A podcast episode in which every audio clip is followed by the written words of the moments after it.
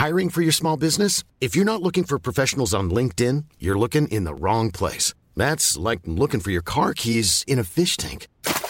LinkedIn helps you hire professionals you can't find anywhere else, even those who aren't actively searching for a new job but might be open to the perfect role. In a given month, over 70% of LinkedIn users don't even visit other leading job sites. So start looking in the right place. With LinkedIn, you can hire professionals like a professional. Post your free job on linkedin.com slash people today.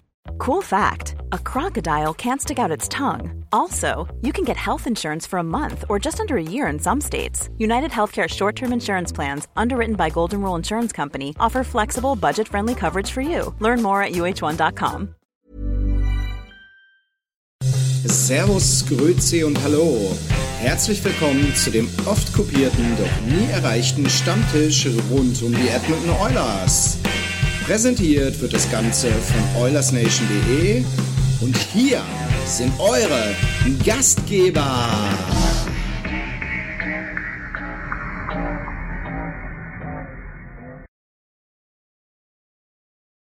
Servus Leute, Mädels und Jungs, herzlich willkommen zum Stammtisch.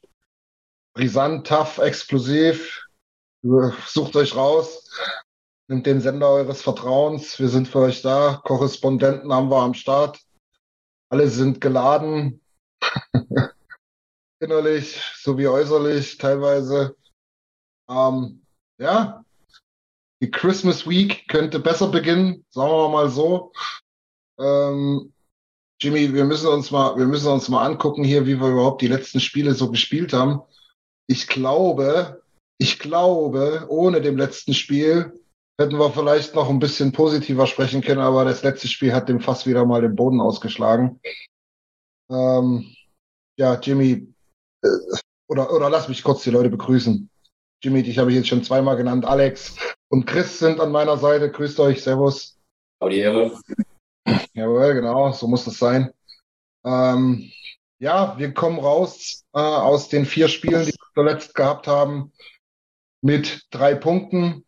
Ähm, gegen die Minnesota Wild haben wir 2-1 verloren. Äh, das war ein müder Kick, wenn man so will. Dann hat äh, ja, der Bürgermeister von Nashville wieder zugeschlagen gegen die Predators. Wie es immer so ist, ähm, Glanzvorstellung von Dreiseitel 6 zu 3 gewonnen. Danach ein sehr, sehr kontroverses Spiel gegen die St. Louis Blues, was wir aus der Hand geben und dann auch noch verlieren. Dann haben die Refs noch komisch gepfiffen. Und jetzt zur Primetime am Wochenende das viel diskutierte 3 zu 4 gegen die Anaheim Ducks. Puh, wo fangen wir an? Ähm, muss gleich dazu sagen, wir haben einiges, wir haben einiges an, an Feedback aus der Gruppe. Äh, bei Facebook war ein bisschen was los. Der Game Thread war mal wieder, äh, war mal wieder fast an den 100 Kommentaren. Äh, leider Gottes nicht zum Positiven, aber ja, da, da werden wir sicherlich noch drauf eingehen. Hm. Alex, du schaust schon wie, du schaust schon wie, als hättest du einiges zu sagen. ich habe vieles zu sagen, aber starten wir mal mit dem Positiven. Wir haben Nashville geschlagen. Wobei, das machen wir fast immer. Ähm, und über die anderen Spiele wollen wir, glaube ich, da noch tiefer reden. Ähm, ich muss sagen, heute geht es mir besser, wenn es mich gestern gefragt hat. Ich war so angefressen, das ganze ja. Wochenende dann weg vom Anaheim-Spiel. So eine Grütze. Das ist, ähm, du machst mal wieder zwei Schritte zurück, anstatt irgendwann mal einen Schritt vorwärts. Ja. Du weißt gar nicht, wie du eigentlich gegen diese Band verlieren kannst. Ähm, es ist mir unbeschreiblich. Ich, ich weiß es nicht. Ja. Es ging ja, es ging ja wie gesagt, äh, äh los gegen die Minnesota Wild. Na, das ist, da, da wissen wir alle, das ist ein unangenehmer Gegner. Ähm, die liegen uns nicht. Das, das, das Spiel davor haben wir zwar gewonnen, äh, relativ klar mit 5 zu 2, danach sozusagen mit zwei Tage Pause dazwischen ein Back-to-Back, -Back, wenn man so will, Hin- und Rückspiel. Es würde ich jetzt gar nicht so unbedingt überbewerten. Ne? Da, du hast immer wieder so Spiele dabei, da geht eben mal nichts und äh, das ist wie so ein einschläferndes Ding gewesen, meines Erachtens. Ähm, das war ja auch nicht von der Wild deutlich besser gespielt. Das war eigentlich, fand ich, ein Spiel auf Augenhöhe. Das ist die zweite Begegnung und letzten Endes haben wir einfach den kürzeren gezogen. Genau. Das war jetzt nichts, was du unbedingt verlieren musst. Ja, aber eben kannst. Und da geht die Welt nicht, ja. sagen wir mal so. Ne? Da, darauf will ich eigentlich so ein bisschen hinaus. Und ich glaube, nach dem Spiel haben die Alarmglocken ja noch nicht sonderlich laut ge geschrillt. Ähm, es war dann schon eher der Fall gegen St. Louis. Und ich glaube, ohne dass wir jetzt hier minutenlang über jedes Spiel diskutieren wollen, ich glaube, in das Spiel sollten wir trotzdem mal reingehen, in das St. Louis-Spiel. Ne? Ähm, ich glaube, ich, ich glaube, der Gegner war gut, das war okay. Es war ein guter Kick, wenn man so will. Ähm, wir führen 3 zu 2, ich glaube 17 Sekunden vor Schluss. Und danach kam Daniel Nurse und hat sich gedacht, nö, also den Puck einfach mal tief spielen oder ein Icing nehmen oder irgendwas ganz, ganz Eindeutiges machen, darauf habe ich jetzt gar keine Lust. Ich, ich verliere den Puck jetzt mal in unmittelbarer äh, Tornähe und wir kassieren, glaube sieben Sekunden vor Schluss oder so. Das ist. Ausgleich zum 3, 3 zu 3. Noch dazu zu sagen, wir waren in Überzahl. Wir eigentlich. Ja, eigentlich. Genau. Normalerweise glaube ich, kann, dreht jeder den Fernseher ab, eineinhalb Minuten vor Schluss und, und St. Louis zieht eine Strafe oder kriegt eine Strafe, nicht zieht eine Strafe, kriegt eine Strafe. Ähm, das Spiel ist eigentlich gegessen. Ich glaube, wenn du da die letzten 50 Spiele nimmst, wo so eine Konstellation war, hat wahrscheinlich 48 Mal dann auch das Team das souverän heimgefahren. Ja, klar. Genau, darum geht es mir auch. Ich meine, man muss ja noch dazu sagen, er verliert da den Puck. Ähm, dann springt die Kulle, Gott sei Dank, zu McDavid wieder. Und du denkst dir, naja, gut, gerade nochmal gut gegangen. Nee, scheiße, McDavid war auch schon so ein bisschen im Abschalten. Ähm, verliert für, für seine Verhältnisse sehr, sehr untypisch so ein Bandenbattle. Aber auch so, dass der Gegner sofort den Puck hat, also nicht irgendwie, dass die Scheibe verspringt oder irgendwas, sondern nee, er hat sie sich komplett abnehmen lassen. Äh, Leon springt irgendwo vorne rum, hat vielleicht so ein bisschen geillert auf das Empty Net Tor oder irgendwas. Keine Ahnung, hat jedenfalls auch nicht so richtig viel davon gehalten. Ähm, dort jetzt einfach mal die letzten 15 Sekunden sich hinten reinzustellen und das Ding nach Hause zu bringen. Also das war ja eine Kette, muss man sagen. Ne? Ja. Ja, ich sehe ich es halt einmal so, in der Situation würde ich es halt einmal empfehlen, dass du auch den Spieler in der Box vorm Tor auch doppelst. Ja, wieso denn? Das war da nur Tarasenko, der ist ja jetzt nicht bekannt, dass er torgefährlich ist, oder? Nein, sowieso nicht. Und den Passweg haben wir ja nicht mal ansatzweise zugemacht. Ich, Gar, gar nicht, genau, gar nicht. Jimmy, du hast da gar nichts gesagt. Danach ging es in die Overtime. Ich glaube, da gab es eine relativ große Kontroverse, was die Referees betrifft. Kannst du uns die Szene mal kurz beschreiben? Ja, also von McDavid. Die Szene ist quasi, die hat zu einem Tor geführt, das Dreiseitel gemacht hat und wurde dann quasi auch schon gejubelt. Äh, ähm, und es war so, dass beim Zone Entry halt McDavid quasi den Book über die blaue Linie drüber gespielt hat und so auch versucht hat, ein bisschen das Abseits zu verhindern, aber es hat wohl laut Schiedsrichterentscheidung nicht so gut geklappt. Ähm, ist ziemlich ähnlich ein bisschen sogar wie diese Szene mit äh, Ken Makar in den Playoffs. Ja. Deshalb ist auch interessant. Ich glaube, das wurde quasi jetzt diesmal anders ausgelegt. Aber ich bin halt auch der Meinung quasi, dass sich das halt über eine Saison ausgleicht und man sich da halt nicht äh, drauf verlassen kann, dass man immer jede Schiedsrichterentscheidung in seine Richtung fällt. Weil zum Beispiel halt dieses Panarin-Ding gegen New York Rangers war ja auch ziemlich knapp, aber wurde halt für uns entschieden. Und in dem anderen Fall wurde es halt quasi jetzt gegen uns entschieden. Ja, grundsätzlich, grundsätzlich bin ich auch der Meinung, ähm, es ist jetzt ein Teil des Spiels gewesen, natürlich ein interessanter, weil wir einen Punkt mehr hätten. Das wäre der Game Winner gewesen. Aber wir sollten uns jetzt nicht nur daran hochziehen, ich jetzt mal so, obwohl, und dafür sind wir ja auch da, diese Kontroverse mal zu diskutieren. Ich weiß nicht, ob du sowas aus der DEL kennst.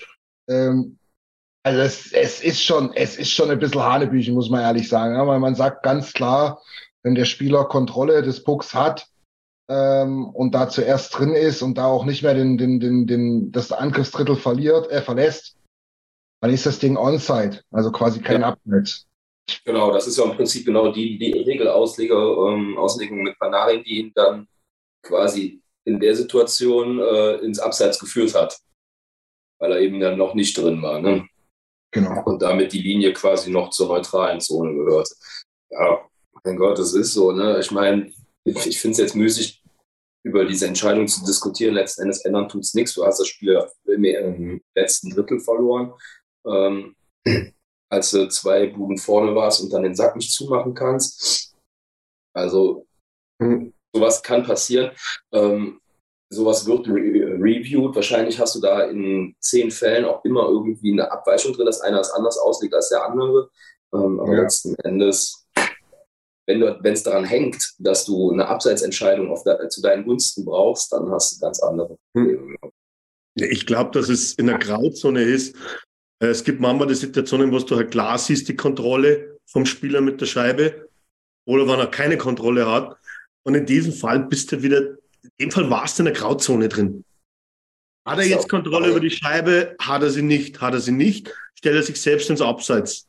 Ähm, oder stellt sich selbst dann Offside? Das ist, ich finde es auch manchmal gar nicht so einfach, dass du das äh, in die ja, eine oder andere. Wenn du dir mal überlegst, mit, wie definierst du Kontrolle über die Scheibe, wenn du dir dann anguckst, wie viel Zeit netto der Spieler die Scheibe wirklich an der Kelle führt. Ne? Mhm. Das ist ja nichts im Prinzip. Das sind paar Sekunden über die ganze Spieldauer letzten Endes, weil die Scheibe immer frei gleitet.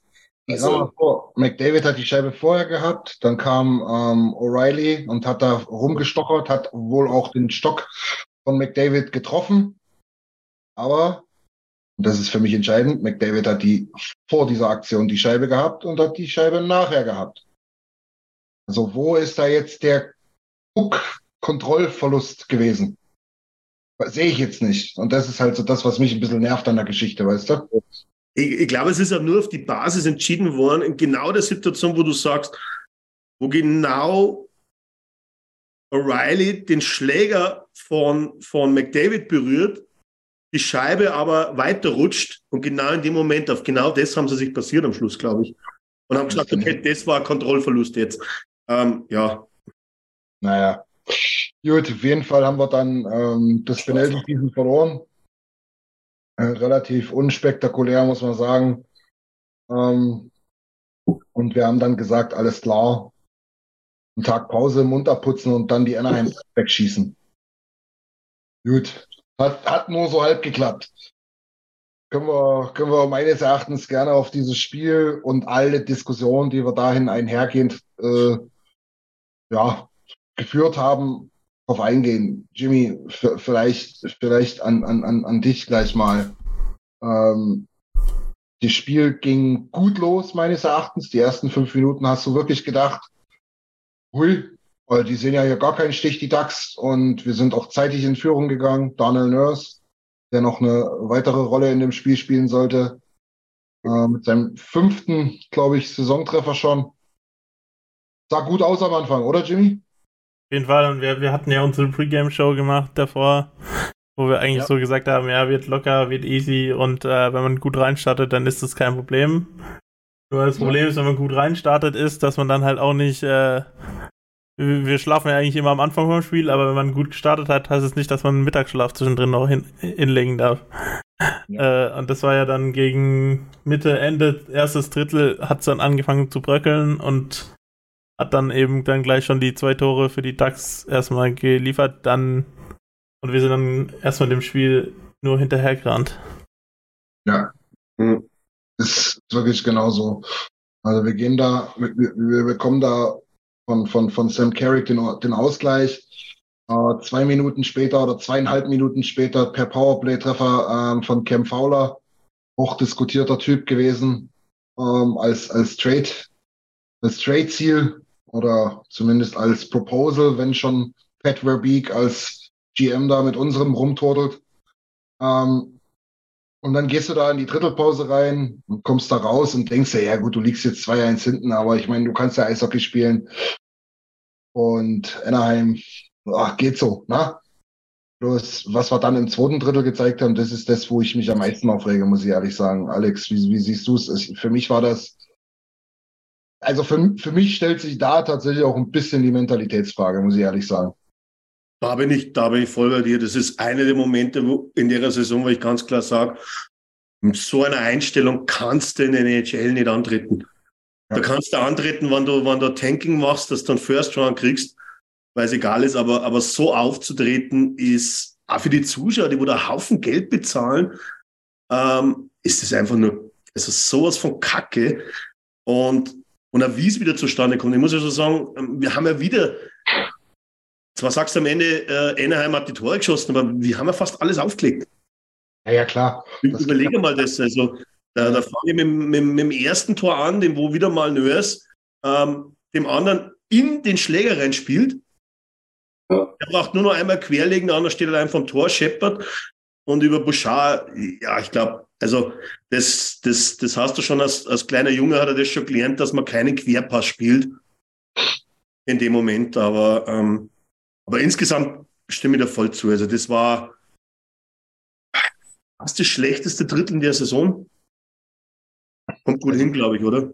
Ja, meines Erachtens, ja. Chris, ähm, ich glaube, wir sind dann mehr oder weniger zum, Ausgl äh, zum, zum Anschluss gekommen durch Nuge und Powerplay, eigentlich auch nur, weil es da losging, dass uns total äh, noch in die Karten gespielt wurde von den Ducks mit ihren Undiszipliniertheiten. Ne? Wir haben ja ganz viele Powerplay-Situationen gehabt und das war, glaube ich, auch das, äh, was uns dann auch im Spiel gehalten hat, oder?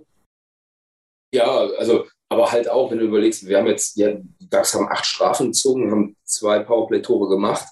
Ähm, also immer noch 25 Prozent, wenn ich mich jetzt nicht verrechnet habe. Das ist korrekt. Äh, das ist ja an und für sich ja schon mal, ähm, ist, das, ist das ja schon mal eine solide Leistung, 25 Prozent. Auf der anderen Seite musst du dir halt dann auch mal kurz vor Augen halten, wie gut unser Powerplay eigentlich ist und wie scheiße die Ducks auf der anderen Seite sind. Also das hätte schon ja noch mindestens einer mehr sein dürfen. Und ähm, was ich aber allzu schlimm fand, ich habe das Spiel ähm, nicht ganz sehen können. Bin erst äh, quasi zum Führungstreffer der DAX dazugekommen. Und ich fand auch, also es ist Wahnsinn, wie unterirdisch die Jungs drauf waren. Ne? Also das war eins der schlimmsten Spiele, die ich mir bisher so reingezogen habe. War natürlich richtig schön, äh, so noch mit dem großen rheinischen Derby von Freitag so auf, auf der mhm. Zunge.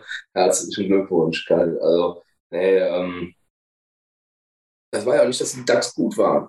Wir waren so nachlässig, so scheiße, so schlecht, dass du dieses Spiel einfach verlieren musstest. Also. Also das war zumindest im zweiten Drittel so. Ähm, das dritte Drittel muss ich persönlich sagen, ich weiß nicht, wie ihr es seht. Ähm, da kann ich jetzt zumindest von der, von, vom, vom Aufwand, den die Mannschaft betrieben hat, da keinen Vorwurf machen. Ähm, soll natürlich nicht bedeuten, dass wir da spielerisch oder äh, ja generell als, als Mannschaft da irgendeinen Mehrwert hätten. Ne? So ist es jetzt nicht, aber zumindest, und das, das, das, das, das war dann zumindest zum, zum, im Vergleich zum zweiten Drittel äh, besser anzusehen, gab es kein Einstellungsproblem mehr meines Erachtens. Also du hast dann nach vorne gespielt bis zum geht nicht mehr. Äh, du bist da auch zum Ausgleich gekommen, folgerichtig, in einer, hast da eine super Druck, äh, ähm, Situation aufgebaut. Nach zweimal, ich glaube auch ein bisschen 5 gegen 3 Powerplay. 5 gegen 3, ja. ja. Genau, genau, dann, dann, dann geht's weiter im Powerplay. Ähm, ist wieder gefährlich, weiter gefährlich. Du bist eigentlich kurz vorm 4-3. Und ich habe, ich für mich habe so gedacht, alles klar, das Ding geht hier noch 6-7-3 aus am Ende. Wir sagen dann, das zweite Drittel konntest du dir nicht reinziehen. Und da gab es zwei Riesenfehler, aber ansonsten, äh, puh. Und was passiert? Du machst es nicht, das 4-3.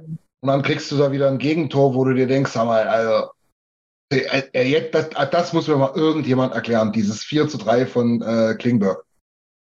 Was hat denn dort Bouchard gemacht?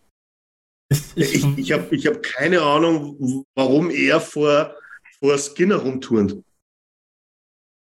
Ja, dem vollkommen, er nimmt ihm vollkommen die Sicht, wo gar keine Chance vom Gegner zustande kommen kann. Ja. ja. Also, die Frage stellt sich immer noch, ob Klinge, Klimberg überhaupt aufs Tor schießen wollte oder ihn dampen wollte. Ich habe keine Ahnung. Aber äh, nichtsdestotrotz. Ähm, und du hast auf der anderen Seite einen AHL-Goalie warm geschossen. Nochmal, ja. es war trotzdem ein AHL-Goalie. Ja. Ähm, und beim ersten Tor war auch er schuld, meiner Meinung nach, von Nurse. Weil den, den hast ja. du nochmal als Goalie. Den muss er haben, ja, das stimmt schon. Und, und, aber danach haben wir es irgendwie geschafft, dass wir den in eine Hyperform schießen. Ja. Ich, ich glaube, dass das eher dann Instinkt war, wie irgendwie können, aber der war halt dann irgendwie immer richtig. Er hat 49 Scheiben aufs Tor bekommen, ne? Ja. Die Hälfte davon im letzten Drittel, ja. Ja. Der hat es auf jeden Fall nicht schlecht gemacht, aber es war auf jeden Fall kein unschlagbarer Torwart. Also so ist er nicht. Und da hast du schon andere Kaliber normal gegenüber.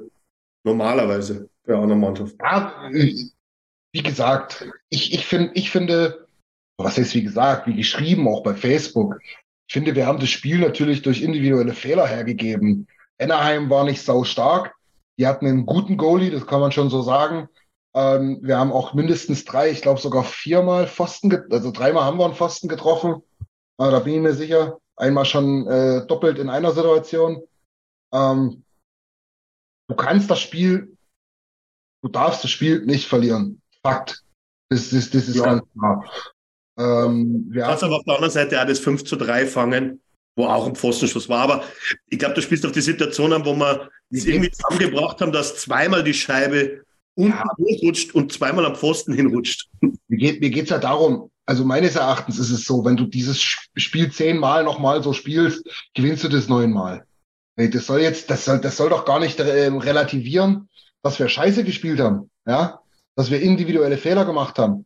Der Goalie hätte vielleicht. Aber also bei, den ganzen, bei dem Feuerwerk, was du da im letzten Drittel abballerst, muss ja irgendwie mal einer rein. Also das geht ja, aber was ist das? Aber, aber, aber, aber was ist das? Wo, wo liegt da das Problem, dass wir da nicht das Tor machen? Ist, ist es Woodcroft? Ist es Holland? Ist es der Zeugwart? Ich sage mal, naja, ich sage jetzt mal so, da, da waren schon ein paar Dinge dabei, da hast du Pech. Ähm, ja, das meine ich. Du hast, es am, du hast es am Schluss einfach nicht verdient. Weil nochmal, Eishockeyspiel ist einfach mal 60 Minuten und selbst gegen einen Gegner, der wo nichts auf die Reihe bringt, muss ich zumindest 40 Minuten Eishockey spielen. Ja, ja. Wenn wir das nicht irgendwann einmal lernen oder vielleicht auch, weil wir es einfach nicht besser können, weil manchmal stelle ich mir die Frage, ähm, dann, dann gewinnst du auch solche Spiele nicht. Nenn es Eishockey-Gott, wie auch, wie wir es auch immer nennen wollen, aber, aber der, der geht halt dann einfach nicht rein. Ja. Mir, geht es einfach darum, dass ähm, du musst über die, über die Defensivschwächen reden. Du musst über die Fehler, die wir dort machen, reden. Ähm, Stich, ganz großes Stichwort für mich, Giveaways. Da will ich mal eine Statistik in den Ring werfen. Also äh, so krass hätte ich das nie gedacht. In, in, in den Giveaways per 60, also auch äh, mhm.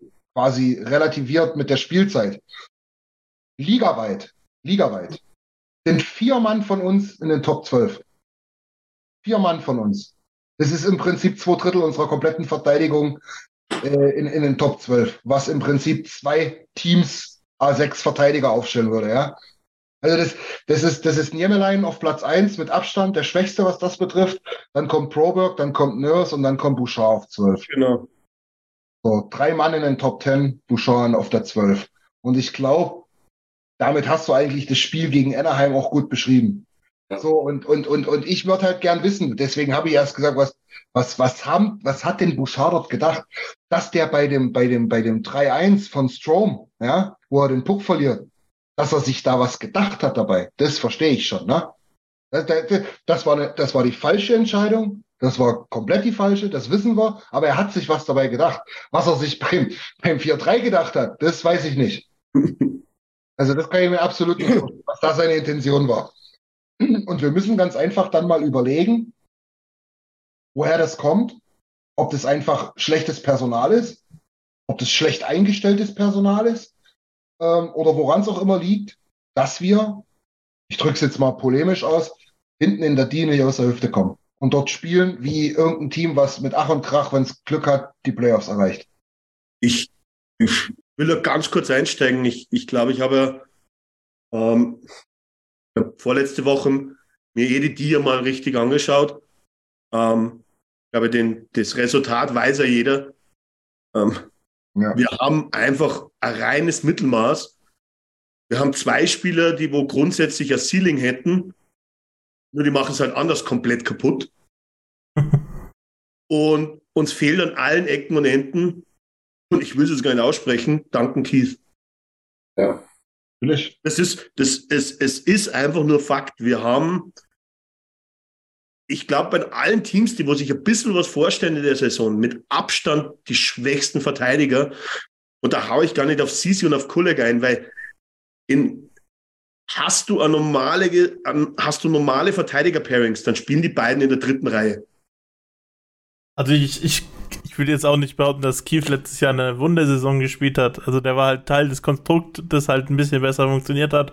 Aber wir hatten auch letztes Jahr keine richtig gute Defense. Und es war halt klar, dass wir uns irgendwie steigern müssen. Und wir haben uns halt weder gesteigert, sondern noch verschlechtert. Und andererseits liegt es daran, dass Keith weggefallen ist. Und andererseits liegt es halt daran, dass äh, du wolltest jetzt Kulak und Sisi so ein bisschen rausnehmen, aber ich glaube, du kannst sie gar nicht rausnehmen. Und du, kann, du kannst sie zwar nicht wirklich was vorwerfen, aber die sind einfach die können aber nicht mehr durchgehen, die können nicht durchgehend dieses Level spielen, das sie letztes Jahr gespielt haben. Die haben auch letztes Jahr, letztes Jahr in diesem Endstretch von der Saison einfach richtig gut, richtig gut gespielt, beide, und deshalb hat es dann richtig gut funktioniert. Und bei ja. Kulak ist es halt auch so ein Rollending. Der, der hat halt in diesem Third, in diesem Pairing mit Barry klappt der jetzt immer noch gut, aber das war halt das dritte Pairing letztes Jahr und nicht das zweite. Und das macht halt schon nochmal einen Unterschied. Und der Kulak ist in seiner Rolle richtig gut, aber viel mehr geht leider nicht. Also ich habe auch gehofft, dass er dann quasi der Top 4 Verteidiger ist, aber viel mehr geht leider nicht. Und bei CC bin ich halt auch einfach der Meinung, der ist kein First Pairing Defender. Der hat das letzte Jahr in diesem Stretch mit Nurse wirklich sehr gut gemacht und hat Nurse sehr viel Rückhalt gegeben, wo es bei ihm nicht so wirklich gelaufen ist. Aber ich sehe halt, zum Contender fehlt uns da halt, fehlen uns mindestens zwei Verteidiger, quasi ein Top, Top 4 Linksverteidiger und ein Top 2 Rechtsverteidiger eigentlich, den es halt selten gibt, aber der, der Bouchard ja eigentlich sein sollte, aber ja. Was er auch irgendwie von seinen Zahlen her auch ist, aber dann. Jimmy, Jimmy, äh, unter, unter welchen Voraussetzungen auf dieser göttlich geschaffenen Erde sollte Bouchard jetzt Top 4 Verteidiger sein? Das, das letzte, das wollte ich gerade so eigentlich noch aus. Ja, das, das war eigentlich mein Punkt. Ich, ich will eigentlich jede Woche sagen, ja, Bouchard muss noch äh, in einem anderen Pairing spielen und ich wollte, eigentlich wollte, war mal, wollte mein Statement nach dem Samstagspiel sagen, dass er eigentlich bestraft wird dafür, dass er im dritten Pairing spielen muss. Aber nach den Leistungen letzte Woche ist es relativ schwer zu sagen, dass er, dass er überhaupt irgendwo anders verdient hätte zu spielen. Und warum würde es normal verdienen, unter normalen Umständen und normaler Leistung, weil er eigentlich die Attribute mitbringt, die wo du brauchst. Er hat Schnelligkeit, er kann gut skaten, er kann gut passen, er ist mit, mit, mit dem Schläger gut, technisch. Ähm, ja. ja. es kommt einfach nichts zusammen. Schade. Ja. Ja, also er hat ja die Attribute. Ich glaube, deswegen habe ich ja in meinem Artikel ausgearbeitet, dass wir zwei Verteidiger haben, die ein Ceiling haben. Und das ist Nurse und Bouchard. Und das muss uns klar sein, weil Kulek und Sisi haben kein Ceiling. Die spielen das, was sie können. Und das ist halt der Durchschnitt in der NHL. Und das würde auch reichen, wann der Rest halt funktionieren würde in der D. Ich glaube, glaub, du hast es ein bisschen verdreht. Die haben eine Ceiling, aber die ist relativ niedrig. Und Nurse und, okay. Nurse ja. und Bouchard haben eine Ceiling, die, äh, also haben ein Potenzial, das viel höher ist. Ja. Ich, ich würde das jetzt bei Sisi und Kulik vielleicht nicht mehr so dann als Ceiling bezeichnen. Ceiling ist für mich schon du, du hast schon noch eine Stufe drüber.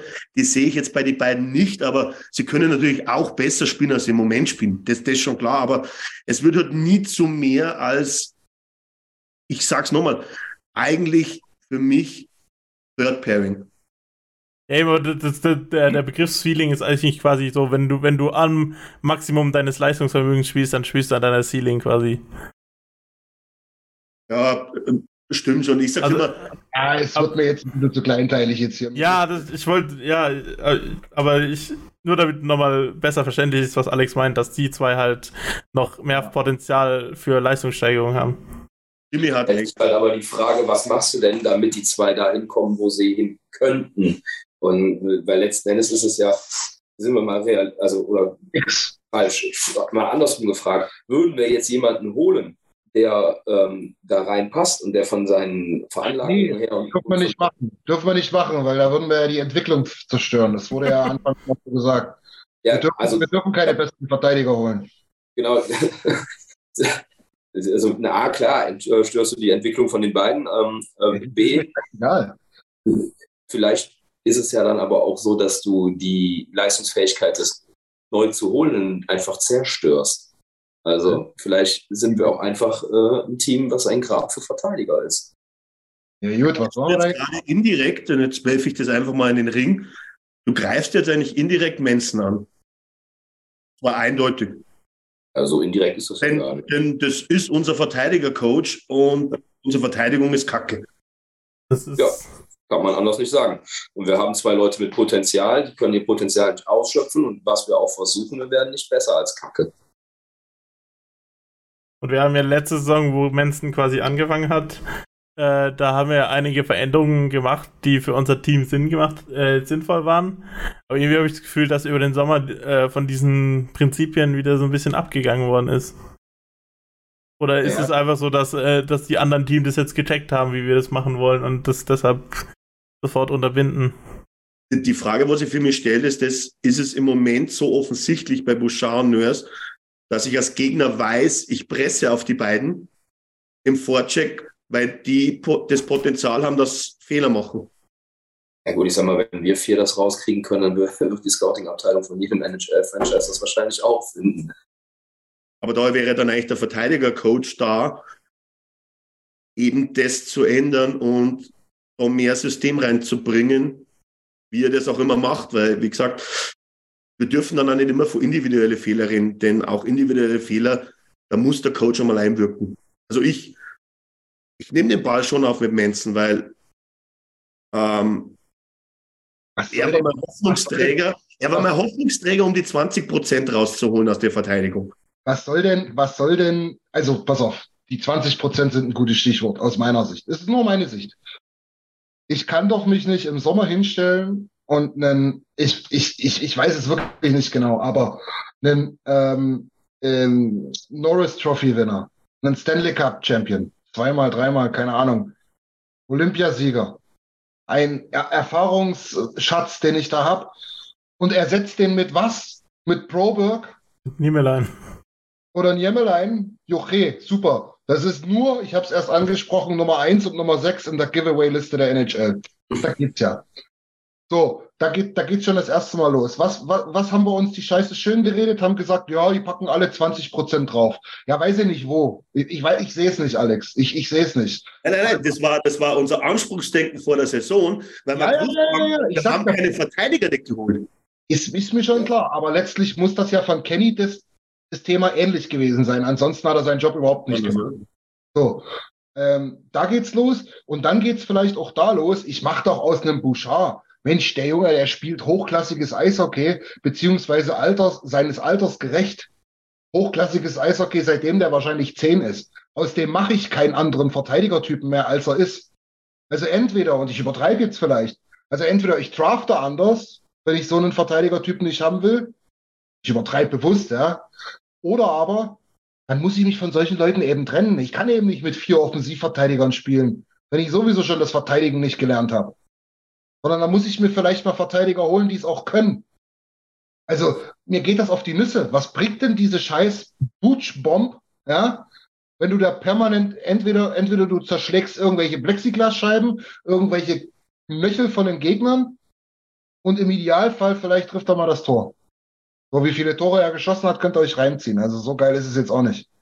Also seine Off Offensive Numbers finde ich jetzt nicht sonderlich überragend. Ja, so, dass er aber Potenzial hat, in dem Bereich, den er gut kann, sogar noch höher zu gehen, ist doch vollkommen klar. Aber ist ja gar nicht das, was wir brauchen. Und schon gar nicht hat er 20 Prozent draufgepackt. Robert genau dasselbe. Absolut. Ist auch nicht das, was wir gerade brauchen. Wenn wir dann mal irgendwann in vier Jahren zwei Cups gewonnen haben, dann kann der gerne mit reinspielen. Dann muss er da mit reinspielen, ja. Wenn wir die Kohle brauchen, die günstigen Verträge und so. Aber ja, ich kann mich da jetzt nicht auf so eine Scheiße verlassen du müsstest mit einem jungen Spieler wie Bouchard an seinen, an seinen Stärken festhalten und mit ihm an seinen Schwächen arbeiten. Und keine Ahnung warum, aber das passiert nicht. Wird vielleicht auch gemacht ich werden. Ich, und ich sage jetzt eindeutig nicht, dass du aus Bouchard einen Defensivverteidiger machen sollst, weil das geht nicht. Da bin ich voll bei dir. Das wird nicht funktionieren, weil das ist er einfach nicht. Wenn du, wenn aber du ich kann auch als Offensivverteidiger verteidigen. Sicherlich kann das sein. Ne? Ich meine, es gibt genügend Leute, die haben sich vom puren Offensivverteidiger zum Two-Way-Verteidiger weiterentwickelt. Das kann schon funktionieren, aber das funktioniert A, wenn die Jungs auf einem extrem guten Level sind. B, wenn sie Selbstbewusstsein ohne Ende haben. Das kann kein Verteidiger von uns haben. Und C, funktioniert das, wenn die ihr in ihren Grundfesten solide, gutes Eishockey spielen. Ich habe noch D, ja. was du den dementsprechenden Nebenmann hast. Das kommt auch noch dazu. Das ist jetzt auch noch nicht so. Also Nurse weiß auch noch nicht, ob er jetzt defensiv oder offensiv da rumspringen will. Das haben wir jetzt oftmals gesehen. Der hatte gegen Anaheim nicht nur das Tor, sondern auch nochmal einen Rush da gehabt, wo ich sage, das machen drei Verteidiger in der NHL. Kriegen das hin, sich in diese Position zu skaten. Ja, aber wenn du da natürlich zwei solche Böcke hast hinten, dann bringt dir das vorne auch alles nichts. Aber wie gesagt, ich, jetzt führen wir einen Dialog. Was ist mit euch, Chris, Jimmy?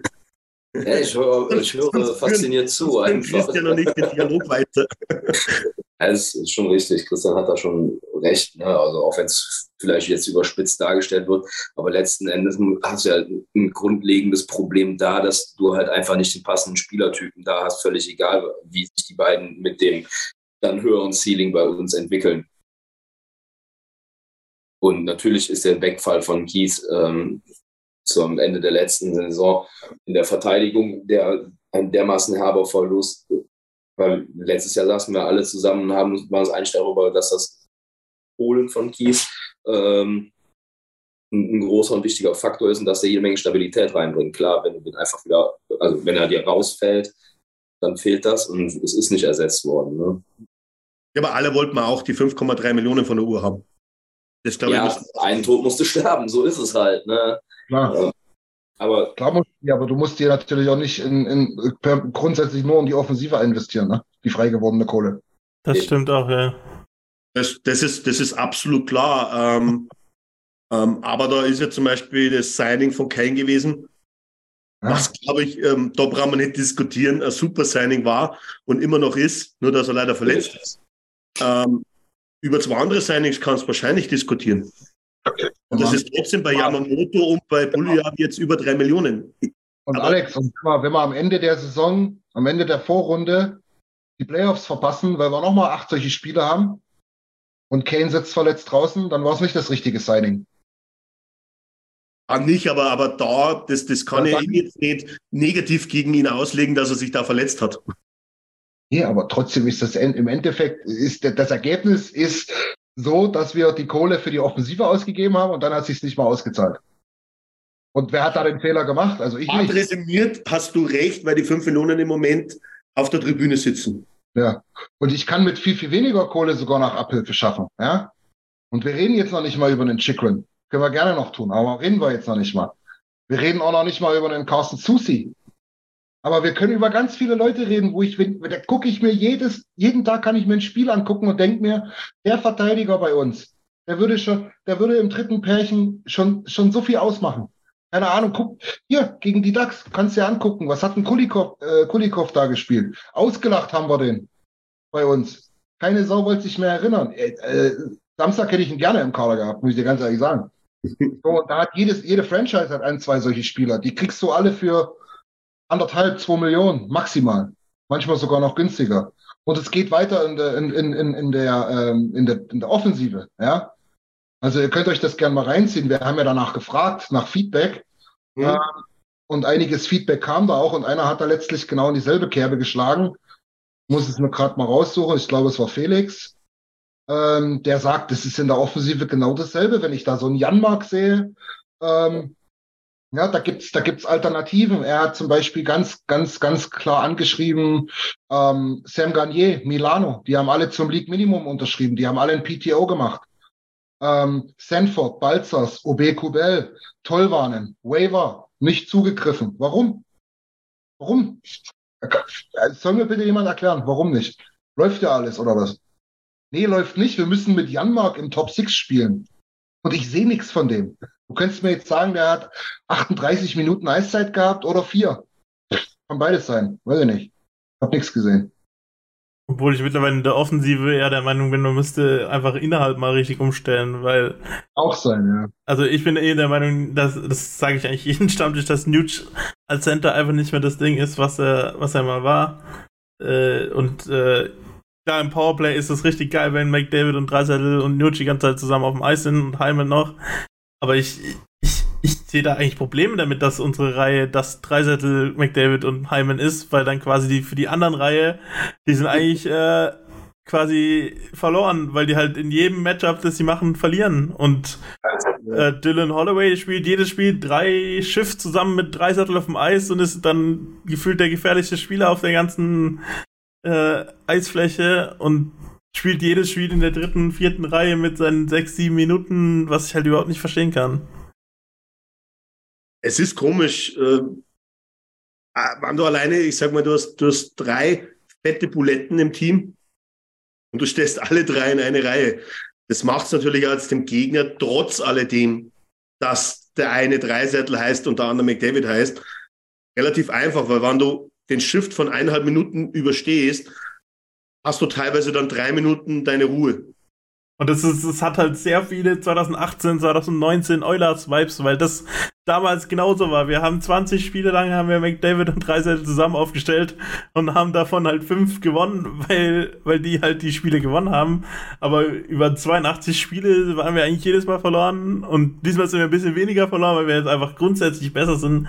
Aber es ist halt immer noch eine Problematik, dass wir uns quasi so arg auf diese Reihe dann verlassen, dass es halt solche Spiele wie letzte Woche mehrfach gibt, weil das halt dann einfach irgendwann zu Problemen führt. Ja. Du sagst, du sagst es jetzt so salopp, Jimmy. Wenn es so weitergeht, verpassen wir die Playoffs. Ja, eben. Also, dann, dann ist es ja 2018, 2019 Eulers. So, also.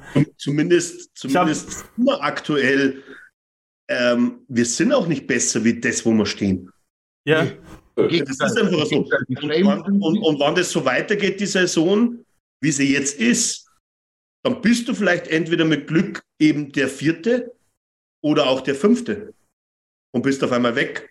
Ja, ja, klar. Oder sogar als Vierter weg, weil die, weil die ersten fünf aus der anderen Division äh, besser sind. Also es ist jetzt schon so, im Moment ist es so, läuft die Saison so weiter, wie es jetzt ist. Ja, dann kannst du genauso rausfallen, wie du reinkommen kannst. Ich habe vorhin das, äh, die Tabelle angeguckt und war dann auf einmal so hoch. Hinter uns ist ja Calgary und Colorado, zwei der besten Teams, also die Division-Winner von letztem Jahr quasi so. Wenn die jetzt noch jemand heiß laufen, dann kommt ja auch wieder einer von der von der Division jeweils runter, die, die auch schon mehr Punkte haben wie wir. Also das ist äh, gar nicht so. Und jetzt haben wir in den letzten paar Wochen eigentlich quasi Conference-Spiele gehabt, die ja für die Playoffs durchaus wichtig sind. Und da haben wir wir haben zweimal gegen Minnesota verloren, gegen St. Louis verloren, gegen Anaheim verloren. Das sind alles Conference-Spiele, die halt wichtig sind. Auch die Vancouver Canucks haben von den letzten vier Spielen drei gewonnen und sind bei zwei, zwei Spielen weniger im Prinzip bereinigt nur noch einen Punkt hinter uns. Ja? Ähm, also du kannst hier auch, wenn du nochmal so eine Woche spielst, äh, Sechster sein. Und da sollte man sich dann vielleicht mal überlegen, ob das alles hier, ähm, ob, ob das ausreicht, wenn ich da meine zwei Power Horses da vorne reinstelle, die werden mir die Spiele gegen, gegen Nashville schon irgendwie gewinnen. Ja, das mag reichen in ein, zwei Spielen, aber halt auf Dauer kann ich es nicht verstehen. Und da muss ich halt wirklich die Frage mal in den Ring werfen, hat sich's ausgebuddied? Even on a budget, quality is non-negotiable. That's why Quince is the place to score high-end essentials at 50 to 80% less than similar brands. Get your hands on buttery soft cashmere sweaters from just 60 bucks, Italian leather jackets, and so much more. And the best part about Quince, they exclusively partner with factories committed to safe, ethical, and responsible manufacturing. Elevate your style without the elevated price tag with Quince. Go to quince.com slash upgrade for free shipping and 365-day returns. Hiring for your small business? If you're not looking for professionals on LinkedIn, you're looking in the wrong place. That's like looking for your car keys in a fish tank. LinkedIn helps you hire professionals you can't find anywhere else, even those who aren't actively searching for a new job but might be open to the perfect role. In a given month, over 70% of LinkedIn users don't even visit other leading job sites. So start looking in the right place. With LinkedIn, you can hire professionals like a professional. Post your free job on linkedin.com slash people today. Hey there, it's Michelle Norris. I'm host of a podcast called Your Mama's Kitchen. When I travel, I'm usually looking for a way to find a taste of home when I'm not at home. And one of the things I love to do when I am at home is entertain. And Airbnb allows me to do that. When I was in California recently, I rented a house that had a great kitchen. And when we were sitting around the table, we're all thinking, we're in someone else's house. Someone could be in all of our homes as well.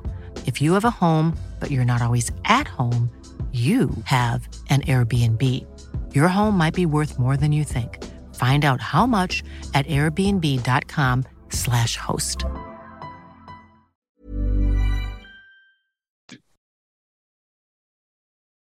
Das ist eine sehr legitime Frage, weil wir, ja. haben, wir haben lange Zeit auch diese Saison darüber geredet. Die Mannschaft kann es, das wird schon. Aber jetzt sind wir fast bei der Hälfte der Saison und jetzt kristallisiert sich raus, hast du einen Fortschritt drin oder hast du ihn nicht drin in deinem Team? Und im Moment ähm, hat sich kein einziger Spieler verbessert. Leon und, und Connor sind eh stark und, und Zack war auch letztes Jahr stark heimend. Aber von allen Spielern, wo du den Schritt nach vorne erwartet hast, ist kein einziger besser geworden. Ja, sehe ich auch so. Also ich bin der Meinung, also ja, Christian. Sorry. Ja, also ich, ich, also ich gehe mit euch beiden. Also ich komme ja eins zu eins vor, als ob äh, Tippett in einem Woody-Suit hinter der Bande steht. Ne? Es, es fühlt sich genau so an. Der macht das mit der ersten Reihe. Wir haben es, ich weiß nicht, Wochen, Monate lang besprochen und uns gewünscht, dass das nicht mehr passiert. Wo die kam, es passierte nicht mehr, es war Erfolg da. Jetzt passiert das alles wieder. Die Defensive liegt am Boden. Die einzige Ausgangssituation, die eine andere ist, ist, dass wir äh, jetzt ein anderes äh, Goalie-Tandem haben. Ob es jetzt wirklich besser ist, ich glaube, das Potenzial ist höher, was die beiden bringen, ähm, aber Stand jetzt besser sind sie auch nicht. Äh, Campbell kann einem auch nur leid tun, wie der zusammengeschossen wird im Moment. Ähm, da hoffe ich einfach, dass, wenn wir die Playoffs erreichen, der da seine Sternstunde feiert.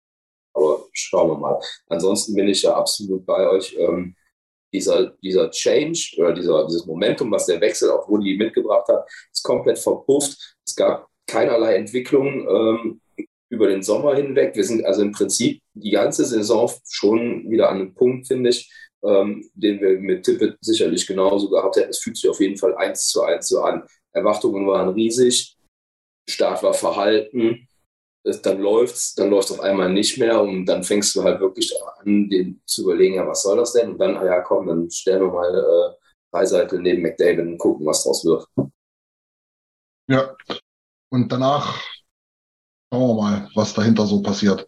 Und das ist das, was ich nicht nachvollziehen kann, weil so hast du, so hast du Spieler, die durchaus, ich sage jetzt mal, entweder Potenzial haben, sich weiterzuentwickeln, da reden wir also nicht über Shaw und Malone und hast du nicht gesehen.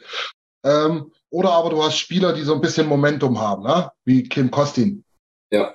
Aber das killst du ja komplett, wenn du den da eine vierte Reihe stellst mit solchen, äh, mit, mit solchen, äh, oh, jetzt hätte ich fast was Böses gesagt, mit, mit, mit Mitspielern, die ihm da nicht sonderlich helfen, das Momentum zu behalten, sagen wir mal so. Ja, aber ich überlege mal, die waren dann nach der ersten Reihe die beste Reihe. Ja, aber doch nicht über die letzten vier Spiele. Äh. Nicht in jedem Spiel, aber die Heißzeit, wo sie bekommen, die wo dann auch sehr wenig ist, ja, haben, haben jetzt, ich muss jetzt ganz ehrlich sagen, haben jetzt Kostin, Shore und Ryan gar nicht mal schlecht agiert. Ja, die Frage ist, wäre die Reihe denn nicht genauso gut, wenn zum Beispiel ein Janmark in der vierten Reihe stehen würde? Bin ich voll bei dir. Ich kann es ja nicht verstehen, also, warum ich nicht auf Spieler setze und in einer Mehreiszeit gibt, wann ich ich will jetzt nicht sagen, dass Kostin einen vollen Lauf hat, aber die im Moment besser drauf sind als andere. Ja, also, die, also ich weiß nicht, was er da veranstaltet hat, dass er jetzt in der vierten gelandet ist. Aber das ist halt, es ist ein Rollenspieler und ich glaube halt auch, dass man sich da bewusst sein muss, dass wenn der mal zwei, drei richtig gute Spiele hat, dass bei dem das nicht unbedingt so ist, dass es dann äh, immer immer durchgehend so abgeht. Und ich glaube halt, ja, dass so in so einer dritten und vierten Reihe der trotzdem noch besser zurechtkommt als in der Top 6. Aber ich, also ich verstehe nicht, warum Jamark in der aber Top 6 ist, aber ich glaube halt, dass, dass so ein Kostin in der Top 6 genauso verloren sein könnte wie Jamark. Das war auch nur ein Beispiel. Sicherlich auf Dauer. Wir können, Überhaupt keine über, Frage. Wir können über Holloway reden, wir können über Kostin reden, wir können äh, äh, in den letzten Jahren über Benson reden, wir können über Hamblin sogar reden, der gute Ansätze hatte, wo ich dann sage, wenn ich dann halt so zwei Spiele von Janmark sehe, äh, ja, dann lass doch Hamplin mal drei Shifts im, auf dem zweiten Center spielen. Oder Holloway und, und setzt Nuggy auf den, auf den Left Wing oder whatever. Probier irgendwas aus. Weil ich habe zwei Probleme damit. A, du killst dir das Momentum und B, also ich sehe absolut nicht, wie hier ein Spieler zu uns kommt und sieht, oh, hier geht's nach Leistungsprinzip. Sondern ich sehe wieder diese alte Scheiße hier, die wir die letzten 15 Jahre eigentlich und die uns angekotzt hat, wo du sagst, die arrivierten alten Hasen, die hier irgendwo mit ihren drei, vier, fünf Millionen Verträgen rumgurken, das ist Gott sei Dank nicht mehr so schlimm, ähm, die spielen da vorne. Weil wer auch immer die aufstellt. Aber wir probieren es ja nicht mal aus. Wir probieren ja Holloway nicht mal da vorne. Holloway hat auch wieder gegen Anaheim ein gutes Spiel abgeliefert. Er hatte auch, er hatte auch dann auch jeder. komischerweise umgestellt, Woody. Ja, für drei Hat dann im Endeffekt auch Holloway, Leon und Yamamoto auf einmal zusammenspielen lassen, oder? Aber das, das Komische, das war irgendwie Ja. über, über vier Shifts von beiden Reihen und dann irgendwie waren wir wieder beim Alten. Ja, aber was soll das denn? Ich meine, sind wir mal ehrlich, was, wa- wie viel, also was kann ein Headcoach im Eishockey in der NHL tun? Der hat nicht die Kapazität, das Ganze im Training so darzustellen, dass das sich wirklich aktiv verbessert, weil du was erarbeiten kannst. Dafür ist die Taktung der Spiele unter der Saison, gerade in so einer Phase wie jetzt, einfach viel zu heftig. Ne, die gehen morgens aufs Eis und machen ein bisschen was und dann ist gut. Aber was kannst du also tun? Du kannst doch eigentlich nur mit dem Mut der Verzweiflung letzten Endes hingehen und sagen, okay, ich habe da jemanden wie einen Dylan Holloway, den haben wir 2020 an Runde, in Runde 1 an Position 14 gedraftet. Das ist jemand, der das Potenzial hat, weil sonst wäre er jetzt sicherlich nicht schon oben in der NHL. Also warum, warum darf der Kerl in seinen 21 Jahren nicht da links auf dem Flügel spielen in der zweiten Reihe? Was soll die Scheiße denn? Und warum kann der nicht zum Beispiel von Leon Dreiseitel gecentert werden, von dem der riesig was lernen und der die Reihe mit Sicherheit besser macht, während du Newt wegen dann neben Connor parkst? Ja. Oder sei ganz geil und sag, okay, kriegt der Holloway das geschwindigkeitsmäßig hin und die Zeit, dann soll er halt mal ein, zwei Spiele in der ersten spielen. Aber das sind die Sachen, die du auch als, als Headcoach da machen kannst. Dann, damit kannst du doch mal ein Ausrufezeichen in der Mannschaft setzen. Damit hast du vielleicht auch mal die Chance, Momentum zu kreieren. Ja. Das geht nicht, indem Janmark hinterherhechelt. Man erinnere sich zurück, ähm, als Yamamoto hochgezogen wurde. Ja. Und neben Dreiseitel und Nuge gesetzt wurde. Ja. Ja, genau. Sowas kann funktionieren und ist auch schon vorgekommen, ja. Da bin ich ja voll bei dir. Ich wollte schon fast Amen sagen. Ähm, denn ich verliere lieber mal ein Spiel, wo ich sehe, dass ich was probiere, als dass ich alles, was ich habe, in eine Reihe packe und dann verliere. Ja, vor allen Dingen, du hast ja auch nichts zu verlieren. Wenn du so weitermachst, wirst du halt sehen, ein Auge ins. Äh, Wir setzen alles, was wir haben, in eine Reihe und verlieren gegen Anaheim. ja, genau. Aber ich glaube tatsächlich, dass die Handlungsspielraum vom Coach halt immer noch irgendwie beschränkt sind. Also zwischen, außer diese paar äh, Line-Up-Changes kann ein Coach nicht groß viel anders machen. Oder kann auch ein Woodcroft nicht groß viel was anderes machen wie Tippett und deshalb sieht es halt auch so aus äh, wie bei Tippett. Und deshalb glaube ich, ich würde Woodcroft nicht unbedingt in Frage stellen, sondern ich bin nämlich der Meinung, gibt es denn überhaupt einen anderen Coach, der uns irgendwie helfen würde? ähm, da gibt es ein paar Namen, die ich nicht so gerne hören würde, äh, ob die auch wirklich, äh, die wirklich helfen würden, aber ich glaube, das wäre dann der nächste Coach bei den Oilers, hätte dann einen sehr bestimmten Namen, den man im Moment nicht in der NHL hört. Ähm, aber ich glaube eben, es, es macht nicht groß Sinn, den Trainer zu ändern, sondern ich glaube, es macht mehr Sinn, das Material zu ändern, mit dem der Trainer unterwegs ist.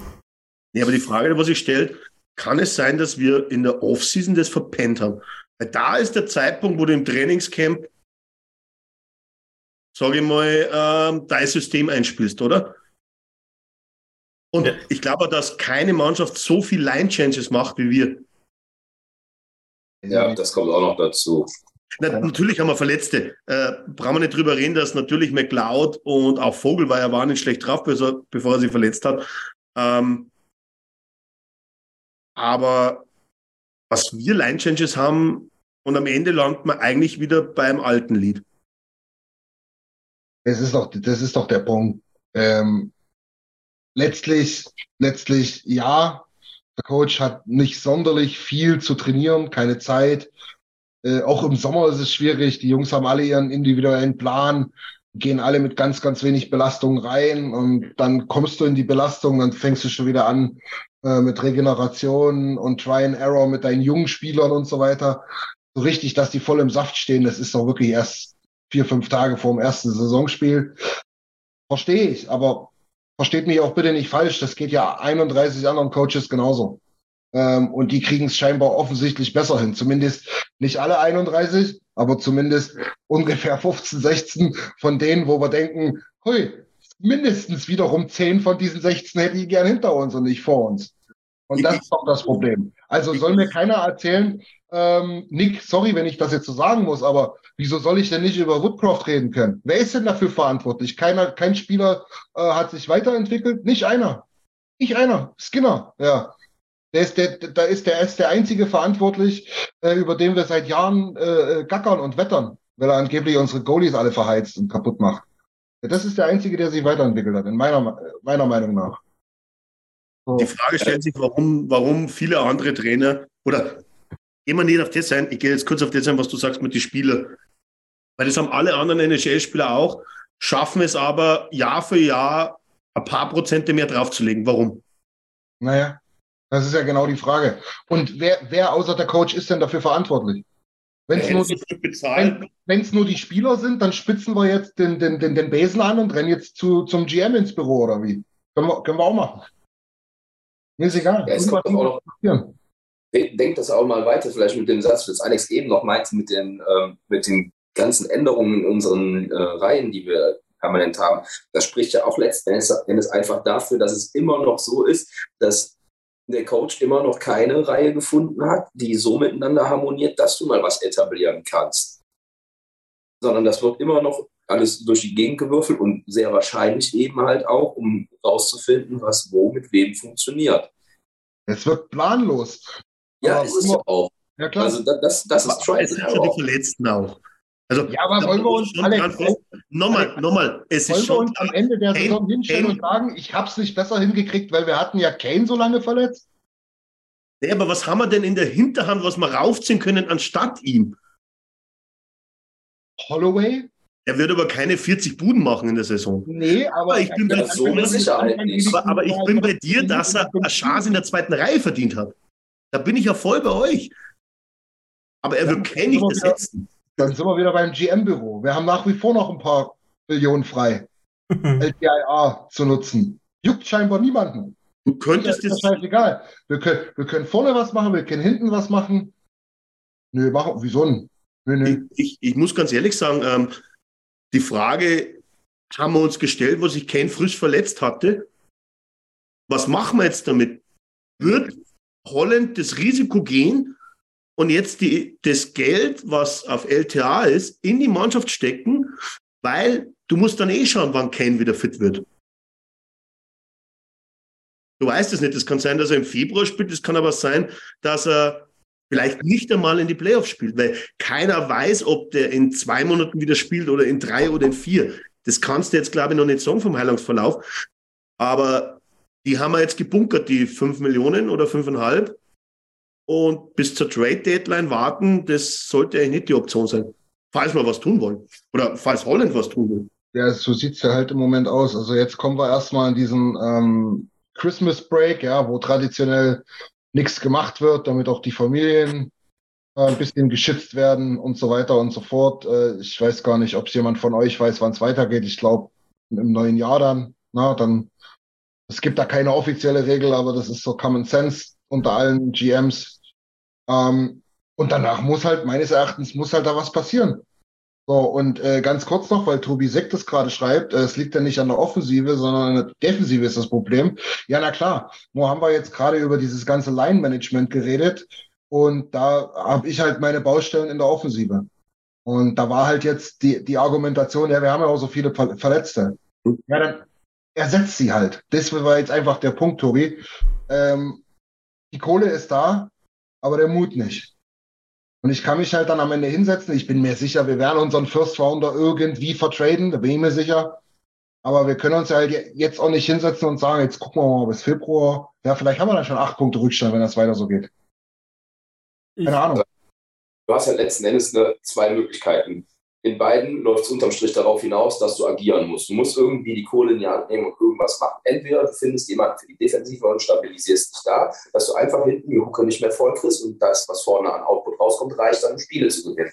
Oder aber du sagst, ist mir weiter scheißegal, ich lasse mich auch von der, von der Puckmaschine beschießen, ich hole mir jetzt noch einen, äh, noch einen Offensiven und gucke halt, dass wir das Scoring wieder ans Rennen kriegen und dass wir heute so viele Hütten machen, dass wir die Spiele darüber gewinnen. Aber einen dieser beiden Wege musst du halt beschreiten. Also, also einen Punkt. Das, das zweite schaffen wir sicherlich nicht. Ähm, denn wenn wir hinten so sind, wie wir aktuell sind. Ja, ähm, okay.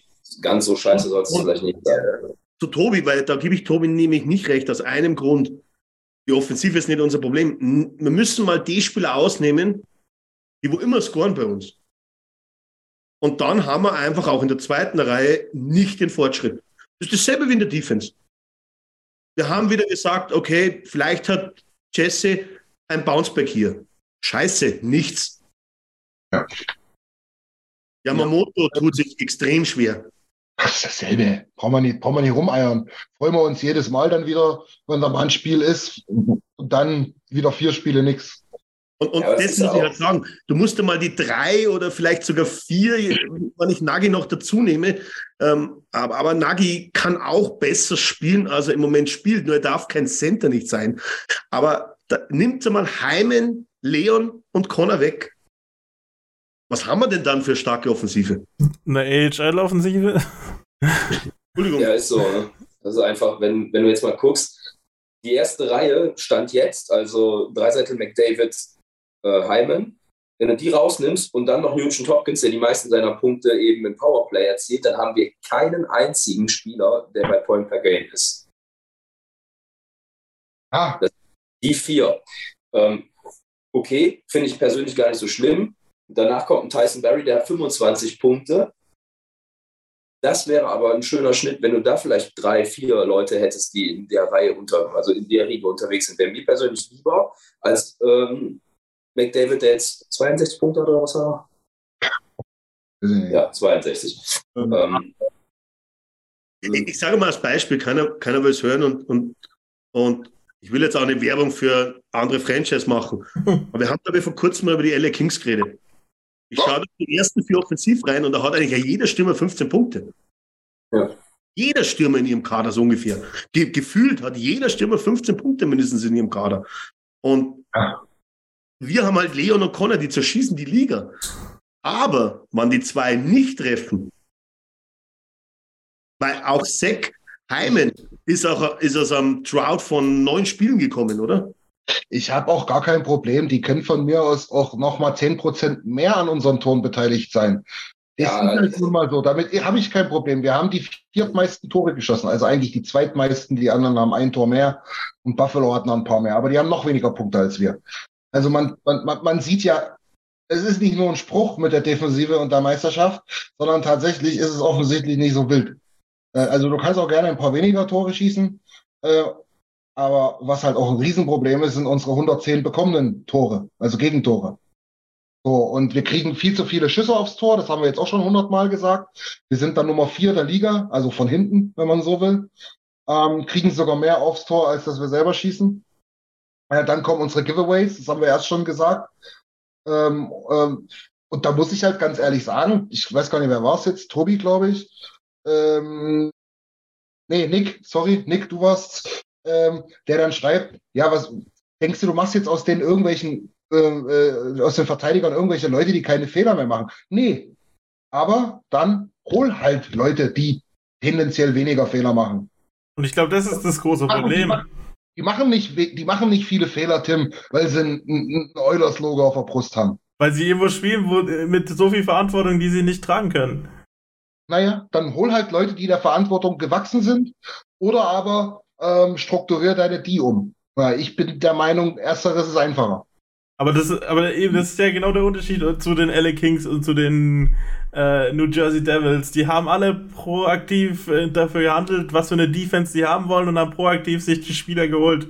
Und ja, ich, ich habe im Sommer auch Kenny quasi dafür gelobt, dass er die Leute zurückgebracht hat von letztem Jahr, aber wir ruhen uns viel zu viel darauf auf, dass wir letztes Jahr so erfolgreich waren, weil wir da letztes Jahr, wir hatten letztes Jahr sehr viel Verletzungsglück oder halt kein Verletzungspech und das haben wir halt dieses Jahr und das ist ein Unterschied aber daran darf man sich eben nicht auf, auf äh, äh, äh, darf man sich nicht ausruhen darauf oder sich daran entschuldigen, sondern da muss man halt dagegen handeln. Und wir haben auch genauso quasi gemerkt, dass in der Defense sich was verändert, aber wir haben nicht proaktiv gehandelt, nicht, äh, sondern wir haben proaktiv gehandelt, indem wir zwei Jahre Duncan Keith vorher geholt hat, weil wir wissen, dass er ein Jahr früher retired und weiß ich was. Und äh, da, da, da, eben, da fehlt mir so ein bisschen das Konzept und deshalb finde ich auch die Holland-Kritik in, in der, im, im Chat auch durchaus verständlich.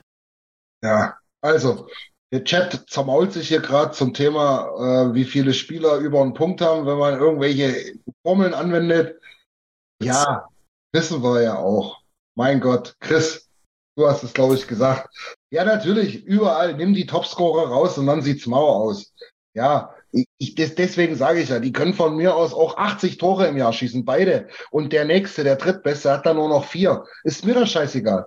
Hauptsache, wir haben deutlich mehr Tore geschossen als kassiert und haben entsprechend viele Punkte geholt. Aber nichts davon passt so richtig. Wir schießen viele Tore, wir kriegen aber auch extrem viele und wir holen nicht genug Punkte. Im Moment sieht es sogar beschissen aus um die Playoffs und das kann nicht unser Anspruch sein.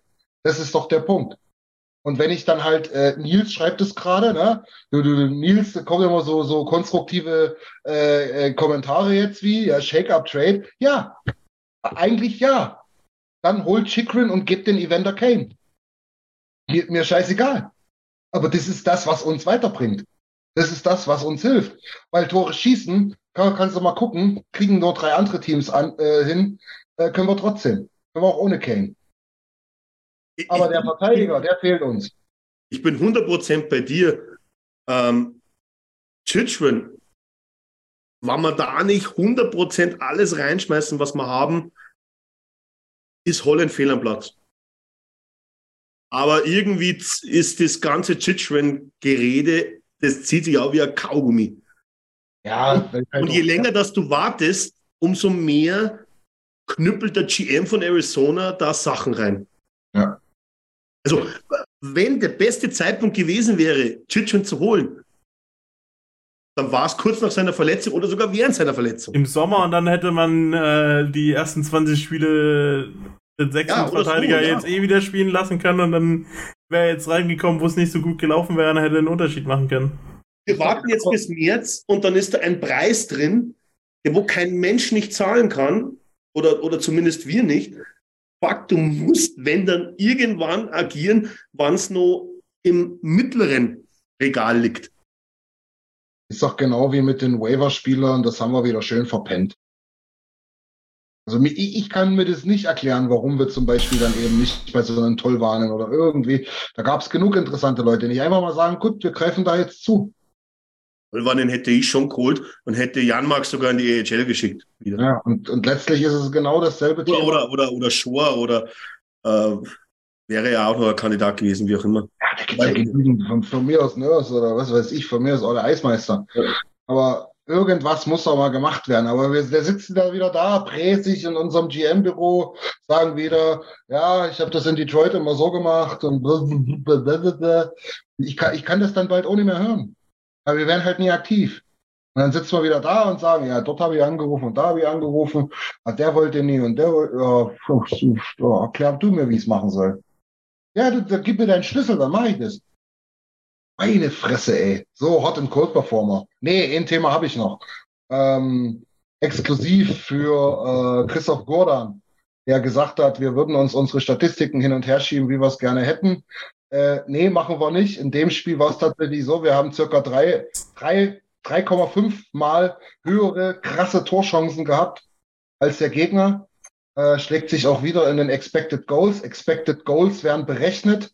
Also die denken wir uns nicht aus, sondern da berechnet eine, eine Maschinerie an Statistikern ähm, und die im Prinzip einfach nur sagt, dieses Spiel hätten wir niemals verlieren dürfen. Ähm, wir ja. haben so viele hochkarätige Chancen gehabt und äh, Anaheim so wenig. Ähm, dass dieses Spiel extrem entgegen den Erwartungen gelaufen ist. So, ähm, und, und, und, und extra für dich er, er, erwähne ich diese Statistik auch nochmal. Ähm, für mich, ja, nee, weil ich das jetzt auch gerade von Tobi lese, das verstehe ich schon, dass er das nie böse gemeint hat. Aber ich, ich habe da echt ein Problem, wenn man halt dann sagt, so, ja, die Statistiken und ihr erzählt immer von den, ja, was sollen wir von den Statistiken erzählen? Also, wenn wir uns das hier irgendwann mal schön reden, alles klar, da bin ich der Erste, den das ankotzt. Aber es macht ja niemand, sondern wir sagen ja nur damit mit den Expected Goals, ja, scheiße, siehst du eigentlich mal, wie hätte das Spiel eigentlich laufen sollen? Ich sage mal so, wir wären das erste Team, wo die Statistik das Spiel gewinnt. Denn am Ende vom Tag stehen da Spieler auf dem Eis und die gewinnen das Spiel. Du kannst ja. die beste Statistik haben, wenn du die Bude nicht machst und hinten ständig Fehler, dann wirst du verlieren. Ähm, und das hat auch gar nichts mit Statistik hin oder her zu tun. Ähm, ich glaube, man muss einfach mal klarstellen, wir reden auch über Statistiken, weil sie dazugehören ja. und weil ich mit Statistiken einen Spieler bewerte, auch in seinem Fortschritt. Das ist genau der Grund, warum wir über unsere Defense reden. Weil wir statistisch einfach nur Kacke sind in der Liga gesehen. Also Kacke ist jetzt vielleicht ein bisschen zu hart, aber wir wollen Contender sein und haben keinen einzigen Verteidiger, der wo es in die Top 30 schafft oder Top 40. In, in andere Richtung Giveaway schon, aber das äh, ist jetzt nicht unbedingt ein Pokalwert. Deswegen Statistiken. Aber Statistik gewinnt da kein Spiel. Jimmy, korrigiere mich, wenn ich, wenn ich falsch liege. Ja, aber, aber was ist denn das ist auch schon wieder so eine Aussage, Alex? Statistik gewinnt kein Spiel. Naja, klar, klar. Bei den Toren eins mehr ist eine Statistik, oder? Das ist, ja, das stimmt schon. Aber ja, wenn, du, wenn du die Scheibe nicht über die Linie bringst, dann, dann hat es nichts mit Statistik zu tun. Die Statistik sagt dir doch bloß, wo du stehst im Vergleich zum anderen.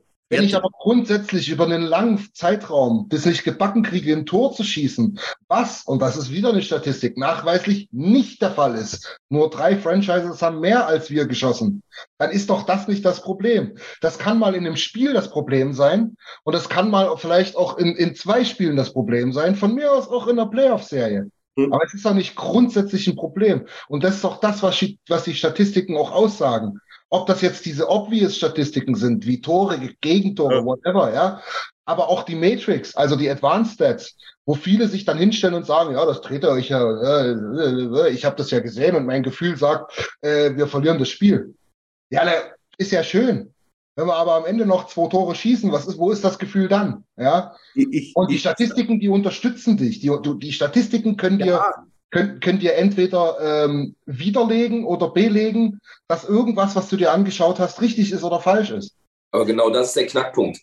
Die belegen oder widerlegen etwas, was du dir angeschaut hast. Das ist also immer Vergangenheit. Die Daten müssen ja erstmal irgendwo herkommen, aufgearbeitet werden. Ja, natürlich. Letzten Endes ist das ja einfach nur eine Darstellung und gegebenenfalls eine Analyse von dem, was tatsächlich passiert ist. Und dass das kein Anhaltspunkt dafür ist, die Zukunft zu bewerten, sondern vielleicht einfach äh, einen Hinweis darüber geben kann, in welchem Zusammenhängen man sich das Ganze betrachtet. Das ist, glaube ich, das Wichtige. Ne? Eine Tabelle äh, ist eine Tabelle und keine Glaskugel. Keiner kann die Zukunft Wird der Jimmy widersprechen, denn... Da, ja, da, da, da muss ich jetzt mal widersprechen. Treffen, aber ist was anderes. Ja, also äh, quasi, es ist ja quasi, die Statistiken, die, sind ja, die gehen ja Jahre zurück und du kannst quasi dann sehen, welche verschiedenen Statistiken, also Expected Goals zum Beispiel, ist eine sehr gute Statistik, um über eine lange Zeit die geschossenen Tore zu äh, zu predikten. Also quasi, äh, die sind quasi, äh, wenn du viele Expected Goals hast, dann schießt du oft auch viele Tore, aber halt nicht immer. Und am Samstag war halt jetzt so ein Fall, wir hatten viele Expected Goals und nee.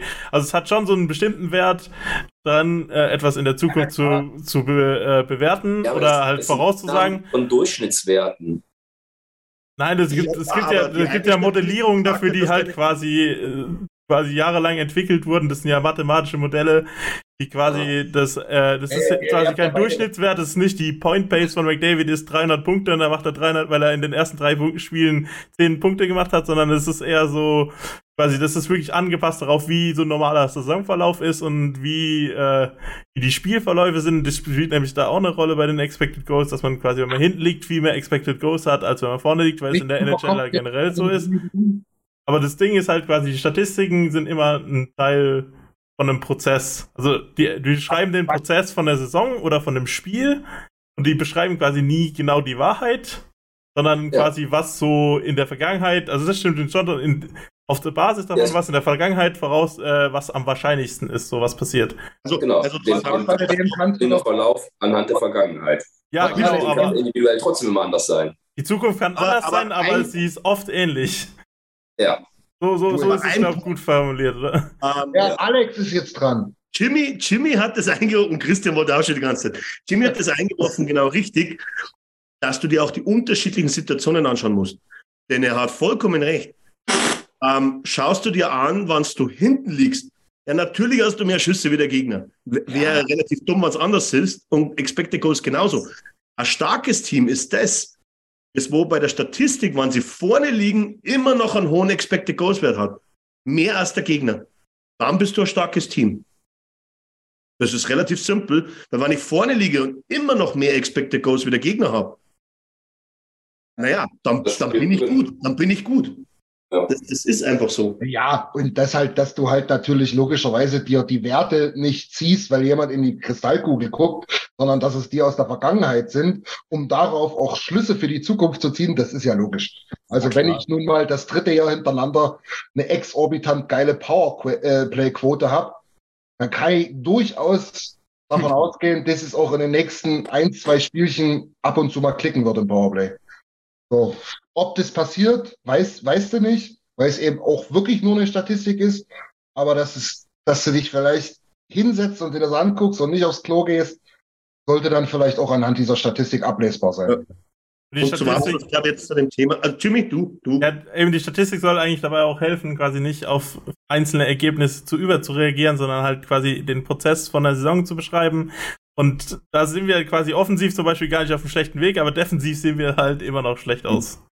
So, und das, das ist halt so der Amen. Prozess, der von der ganzen Saison, das ist das, was uns halt so ein bisschen hier und, besorgt.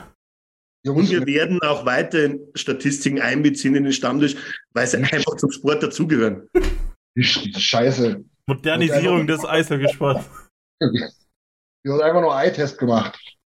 Ja, der gehört ja auch dazu. Das ist aber das Problem ist, das Problem ist, ich muss ganz ehrlich sagen, äh, ich habe jetzt ein bisschen damit angefangen und mich ein bisschen tiefer mit den Statistiken äh, befasst. Davor habe ich auch den Eye-Test gemacht und trotzdem war man scheiße. das heißt, die Statistiken zeigen mir jetzt, dass wir nicht gut sind. Und der Eye-Test hat mir gezeigt, dass wir nicht gut sind. Der, der sich das anguckt, ändert ja nichts an dem, was er sich anguckt. Na, das ja. ist auch klar. So, Mädels und Jungs, jetzt kommen wir alle mal ganz kurz runter ja. und wollen vielleicht noch mal eine News ähm, raushauen. Ähm, wir haben jetzt schon den Namen ab und zu mal genannt, beziehungsweise über die Goalies haben wir gar nicht so viel geredet. Fakt ist jedenfalls, in den nächsten drei Jahren oder dreieinhalb, wenn man so will, sind wir safe mit ähm, Stewie Skinner. Stewie Skinner hat unterschrieben heute, drei Jahre, A 2,6 Millionen. Hab schon wieder irgendwo bei Facebook eine, eine Meldung gehört, dass es zu viel ist. Ähm, da muss ich ehrlich sagen, Quatsch. Das ist absolut. Ein, ab, absolut, das ist super sogar. Ich finde sogar in einem gewissen Maße ein Stil. Ja. Weil 2,6 ist absolut in Ordnung für das Können, was Skinner hat. Und ich glaube, Nils hat es in die Gruppe geschrieben und ich weiß es nicht, ich glaube, Jimmy, du auch und Christian, die Gesamtsumme bei den Goalies macht es am Schluss aus. Ja. Wir liegen jetzt bei 7,6 Millionen für ja. zwei Goalies, egal welcher das am Schluss fängt und dir den Cup gewinnen würde oder gut drauf ist. Wir zahlen für zwei Goalies 7,6 Millionen. Das ist grundsätzlich absolut in Ordnung. Das zahlen die meisten Teams für einen Goalie. Das haben wir, wie gesagt, ja letztes Jahr genauso. Ähm, ja, da war mir nicht so kacke. So war es ja auch wieder nicht. Ja, nee, aber hatten halt auch kein, kein, kein Upside mehr. Ne? Ja, klar. Ähm, von daher, jetzt haben wir deutlich besseres Potenzial. Wir haben ähm, du, du darfst ja auch nicht vergessen, wir haben da ja auch dabei einen Goalie, über den wir uns jetzt immer mal wieder echauffieren. Und das soll man ja auch ansprechen dürfen, dass man da unzufrieden ist mit der Leistung. Aber wo ich dann auch sage, und das soll kein Sarkasmus sein, das kann ja jetzt auch nicht schlechter werden. Na, der, der, der wird schon auch wieder rauskommen. Äh, ist übrigens auch eine Art von Statistik. Ähm, so schlecht kann es auf Dauer nicht laufen. Äh, wenn doch, haben wir ein riesengroßes Problem, aber damit können wir uns dann beschäftigen, wenn es soweit ist. Also ich bin mir ziemlich sicher, dass er da wieder rauskommt. Und was man, was, was wir auch noch gar nicht als Aspekt dabei hatten bei den zwei Goalies, ist für mich ähm, unabhängig jetzt von No Trade und No Move Clause und dies und das absolut, absolut beides Verträge, die man auch loswerden kann, wenn man unbedingt will. Also das ja. ist jetzt nichts, wo du sagst, also da hat, da hat Florida, glaube ich, mit Bobrowski ein größeres Problem. Ja. Also, also du, du würdest jetzt nicht auf Campus sitzen bleiben, wenn du das unbedingt herausfordern würdest. Ja, das stimmt. Jetzt nicht, dass wir das machen sollen, aber, aber da bin ich bei dir. Und, und, und Skinner mit 2,6 Millionen probierst du eh nichts. Warum denn auch? Ja, eben, genau. Also ich bin auch der Meinung quasi, dass der Deal immer noch gut ist, wenn Stuart Skinner nächstes Jahr quasi nicht mehr so stark spielen würde wie dieses Jahr. Deshalb ist so anders wie beim Nurse Deal quasi, dass es dann immer noch von der Summe gerechtfertigt wäre, wenn er ein bisschen, bisschen niedrigeres Leistungslevel hat.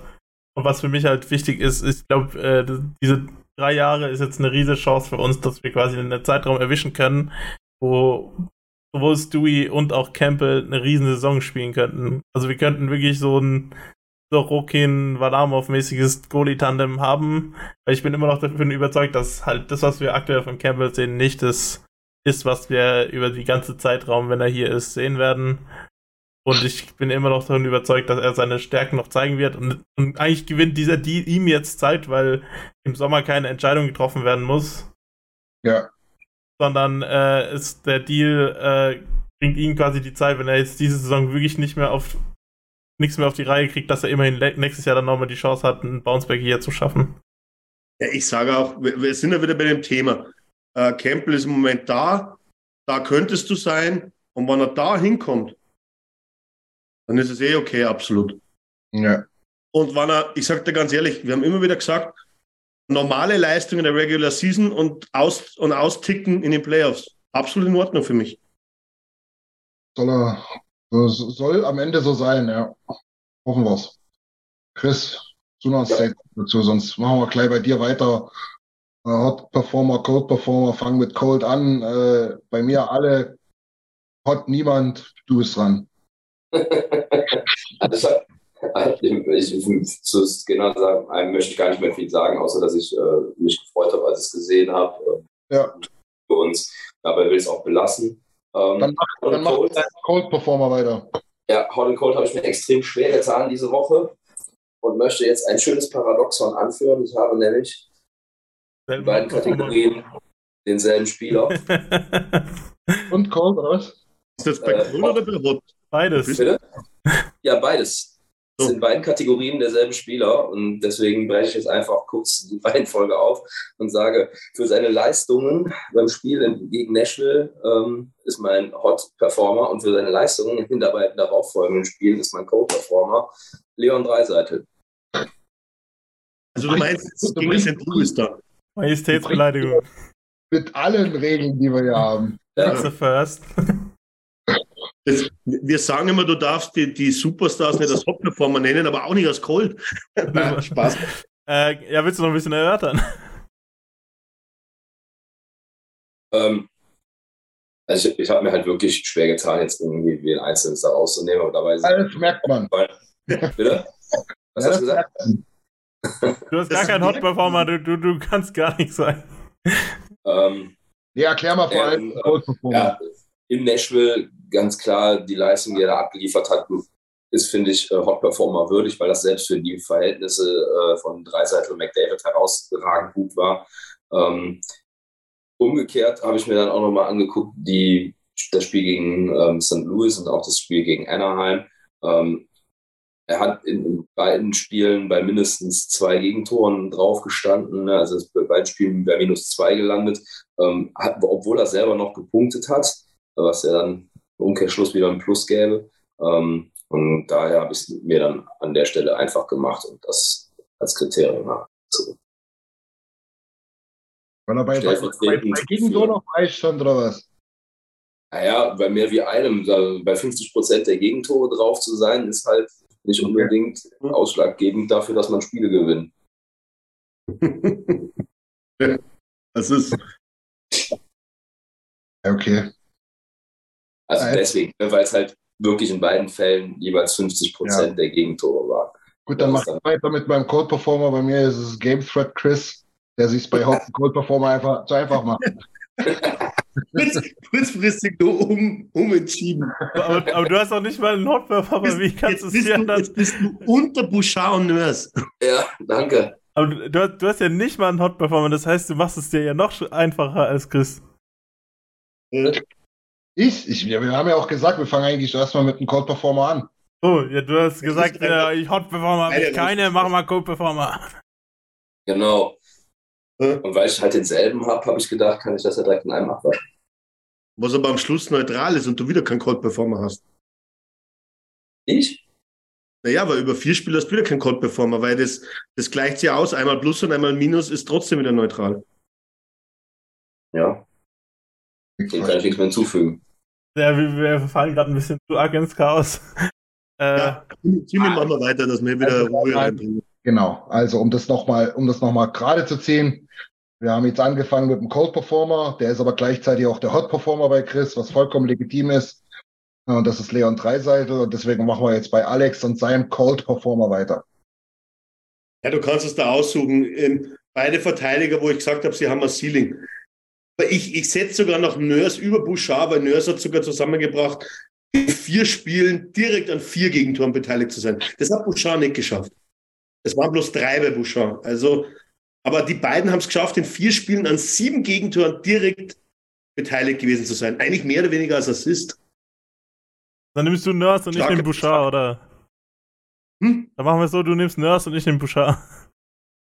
Weil, äh, kann, ich, kann ich zustimmen, ja. Ja, weil, ich, äh, bei Bouchard, ich bin bei, bei mir ist überwiegt Bouchard ein bisschen mehr, weil ich von ihm quasi noch mehr enttäuscht bin. Von Nurse quasi, von Nurse, äh, Nurse spielt eigentlich eine stabile Saison, aber hat jetzt eine schlechte Woche gehabt, aber an sich ist bei mir die Enttäuschung vom Prozess der ganzen Saison bei Bouchard noch ein bisschen größer. Ja. ja. Wenn ihr euch das hier alle so aussucht, dann dürft es euch bei mir auch aussuchen. Ich nehme entweder Kenny Holland oder, oder Woodcroft. Könnt ihr euch aussuchen. Nervt mich. Auf die aktuelle Lage würde ich Manson nehmen, aber. Der Manson kann gar nichts. Der ist ja nur da, der soll, der soll das iPad da halten und mit denen ein bisschen quatschen, weil, weil, weil die Trainer nicht mit allen zusammen quatschen können. Ist mir egal, verantwortlich ist am Ende Woody, mich nervt das, mich nervt das Leinen-Gemäre da, mich nervt, dass wir da niemanden geholt haben, mich nervt, dass wir hier rumkrebsen müssen mit Janmark und irgendwelchen Konsorten. Evan Shore eiert da immer noch rum, der kann von mir aus irgendwo in Krimitschau spielen. Äh, es, oh. es, nee, also nee, das ist es alles nicht und deswegen von mir aus könnt ihr euch aussuchen. Nee, ich mach's selber, ich nehme Ken Holland. Oh. Hot okay. Performer, habt ihr da irgendwas? Jetzt machen, wir, jetzt machen wir die andere Runde. Ja, Hot Chris. Performer. Gut, Chris hat sich da schon aus der Ferie gezogen. Jetzt wird es interessant. Äh, Christian hat einmal gesagt, niemanden, aber so geht es auch nicht. Ja. Irgendwie muss schon haben, komm. Ich, äh, Hot, wen soll ich ihn als Hot Performer haben? Das Maskottchen, Panther. Perfekt. Der war gut, der war stabil, der Junge. Ja, gut. Nee, Hot, Hot, Hot Performer ist unsere Zuversicht, äh, habe ich mir so ausgedacht. Ähm, letztlich werden wir den ganzen Käse hier weitermachen. Ähm, können nicht jeden Montag hier rumschreien wie die Bedepperten. Ähm, wir müssen ein bisschen Zuversicht ausstrahlen. Das werden wir dann gegen Ende des, des Stammtisches auch wieder tun. Wir haben dann noch den Ausblick, den werden wir höchstwahrscheinlich wieder gewohnt optimistisch angehen. Auch wenn es nur drei Punkte sein sollten. Das hoffe ich jetzt mal nicht. Ähm, wir werden die Playoffs noch irgendwie schaffen. Die Verletzten kommen nach und nach zurück. Ihr habt ja alle einen Punkt mit euren Sachen. Ich muss ja auch mal ein bisschen polarisieren hier mit meinem Gequarke. Ähm, von daher nehme ich einfach mal uns und die Zuversicht. So, ja, aber ja. du kannst nicht polarisieren, wenn du eigentlich grundsätzlich mit die Ansätze ja recht hast. Denn Fakten, ja, aber zumindest Fakten, das mal ein bisschen. Fakten, Fakten sind ja Fakten und ich glaube, jeder, der wo jetzt dazuschaut oder zuhört später, äh, der sagt jetzt auch nicht, die schmeißen alles da und, und, und die geben die Oilers auf, weil die reißen nichts mehr. Aber ich glaube, man darf einmal die, den Finger in die Wunde legen. Ja, ja, um Gottes Willen. So, genau. Ich glaube, dafür ist immer da. Jimmy. Ja. Mein Hot Performer ist Dylan Holloway, weil er selbst, weil er nicht immer in die perfekte Rolle gebracht wird, nicht sich nicht unterkriegen lässt, sondern immer so viel gibt in den paar Minuten, die er spielen darf, gibt er so viel wie er kann und er quasi ich glaube, bei jedem Spiel, das ich schaue, der fällt jedes Mal irgendwie auf positiv. Er ist auch äh, Herrn Ustorf, dem Co-Kommentator beim Spiel am Samstag, auch sofort aufgefallen und er ist auf jeden Fall ein Lichtblick und ich bin noch überzeugt, dass er irgendwann die Rolle kriegen wird, die er verdient. Ja, ist ein sehr guter Take. Kann man, kann man glaube ich, genauso nehmen. Es ist, muss man ehrlicherweise sagen, Alex, jetzt hast du es schwer wenn man mal so richtig drüber nachdenkt, eigentlich der einzige Spieler, den man wirklich auch nur in Betracht ziehen könnte, oder? Jetzt vielleicht von Skinner, weil er am wenigsten falsch gemacht hat, aber. Na, und du wirst dich jetzt wundern, weil ich ziehe mich jetzt aus der Affäre oh. und nehme Evander Kane. Und zwar aus welchem Grund? Ich weiß jetzt nicht, ob das vor Hauses irgendwie von den Oilers Management ausgeht. Ähm, Evander nutzt die Zeit, um dein Image aufzupolieren. Ähm, aber was mir voll taugt, ist einfach das, ähm, er hat sich verletzt, der ist sicherlich nicht, nicht gut drauf, wenn es um das geht, dass er nicht Eishockey spielen kann. Aber du hast eigentlich jede Woche irgendetwas, wo er sich einsetzt. Ja. Wo er da wieder im Krankenhaus jemanden besucht, wo er das wieder macht, wo er da wieder irgendwo dabei ist. Gebe ich äh, ich glaube nicht, dass das nur vom Oilers Management kommt, sondern ich glaube einfach, dass das wirklich eine Kehrliste, wo in Ordnung ist. Ja, also off the ice, die Performance hat sicherlich gestimmt, muss ich auch sagen. Ähm, Jimmy, Jimmy hat auch ähm, exklusive Worte da bei uns intern gehabt, die sollen auch intern bleiben. Ähm, wir müssen dann halt auch gucken, dass wir den Leuten, das haben wir jetzt schon in einer kleineren Runde besprochen, ich glaube am Samstag, äh, dann die Chance geben, dass, dass das, was jetzt in der Gegenwart passiert, auch entsprechend zu steuern und zu lenken. Wir sind die allerletzten, die das nicht, äh, äh, ähm, die das nicht wertschätzen können. Gerade wie du es jetzt sagst, Alex, das ist wirklich eine schöne Entwicklung von Evander Kane. Ähm, nur wir werden halt auch immer wieder darauf hinweisen, wenn irgendwelche anderen Sachen nicht passen und nicht stimmen. Da müssen wir jetzt aber, Jimmy, deswegen äh, glaube ich, siehst du das auch genauso. Da müssen wir jetzt aber auch mit Fug und Recht behaupten, ja, der Mann hat sich auch nichts zu, zu, zu Schulden kommen lassen. Seitdem er bei uns war, tadellos. Ist absolut ein Gewinn für die Franchise auf dem Eis, neben dem Eis. Von daher äh, super, su super Code, äh, Hot Performer letztlich, Alex. Jimmy, das siehst du doch genauso, oder? Ist halt zumindest so, dass es trotzdem nicht alles überschattet, was halt in der Vergangenheit passiert ist, aber über die letzten Wochen und Monate kann man wirklich nicht viel Schlechtes verlieren. Genau. Aber ich glaube, das, man, man redet immer von zweiten Chancen und vielleicht ist es mal wirklich so, dass es auch passt. Ähm, man muss immer einen Menschen auf das beurteilen, was er, was er jetzt im Moment macht und wie er grundsätzlich ist weil ich nicht weiß, was alles sonst gelaufen ist davor. Ja, das, das ist ja immer der Fall. Den ganzen genau. Trigger kann man auch nicht wissen, man weiß nicht, was wirklich war. Und ich habe das für mich selber einfach abgelegt. Ähm, ich war natürlich, ich war irgendwo vor Anfang an für Kane, aber damals war es wirklich aufgrund dessen, weil einfach eine Verstärkung war, äh, gar nicht mal menschlich. Aber ich mag ihn mittlerweile menschlich auch, weil er sich einfach gut gibt. Das ist korrekt, ja. Ich, würd, ich muss nochmal revidieren bei mir. Ich muss äh, einen Andy Geppert nehmen als Hot Performer, weil er mich gelobt hat, und einen Tobi Seck als Cold Performer, weil er das gleich wieder kaputt gemacht hat im nächsten Satz. nee, Spaß beiseite. Spaß beiseite, da ging es um den, da kann ich ja mal eine kleine, kleine Werberunde drehen, äh, um, den, um das neue Format Sauerkraut und Ahornsirup, wo wir uns die deutschen Spieler angucken. Der nächste Gast wird sein Alex. Äh, da werden wir über Jimmy Stu reden, Tim Stützle und danach wird der Chris mein, mein, mein Gast sein und wir werden über Mo Seider reden. Also da könnt ihr schon gespannt sein. Das wird ziemlich cool. Und ähm, wir mal schauen, dass wir noch ein, zwei Anekdötchen finden. Die erste Folge ist ziemlich gut angekommen. Vielen, vielen Dank für das Feedback auch an der Stelle mal. Ähm, ja, Ausblick haben wir noch. Oder waren wir durch mit den Performern, ne? Ja, ja. Genau, gehen wir in den Ausblick rein. Jetzt muss ich auf den Kalender gucken, was haben wir denn der 24. Das ist, ja, okay, also haben wir drei Spiele. Ähm, wir spielen jetzt in der Hauptstadt von Dreiseitelstan in Nashville. Dort wird Dreiseitel wahrscheinlich wieder 5, 6, 7 und mehr Punkte machen.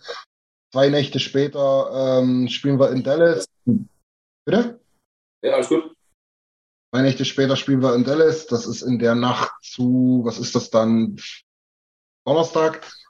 Ja. Und in der Nacht zu Weihnachten vom 23. zum 24. haben wir dann Heimspiel gegen die Vancouver Canucks. Also drei Spiele. Ähm, Im normalen Rhythmus müssen wir jetzt mal dazu sagen, ähm, weil wir haben uns dazu auch entschieden zu sagen, nächste Woche Montag, das ist der zweite Feiertag, werden wir den mal ausfallen lassen, äh, beziehungsweise nicht ausfallen, sondern verschieben. Da werden wir euch aber noch informieren, wann wir den dann nachholen ähm, irgendwie in der, äh, in, der, in der Woche zwischen den Jahren, wie man so schön sagt, werden wir das dann sicherlich tun. Du musst ähm, aufpassen, da ist, glaube ich, der, der nächste danach ist wieder, äh, ist das nicht der erste Jänner, wo wieder der Stammtisch wäre? Ne, ist der zweite, oder? Okay, ist der zweite. Ja, okay.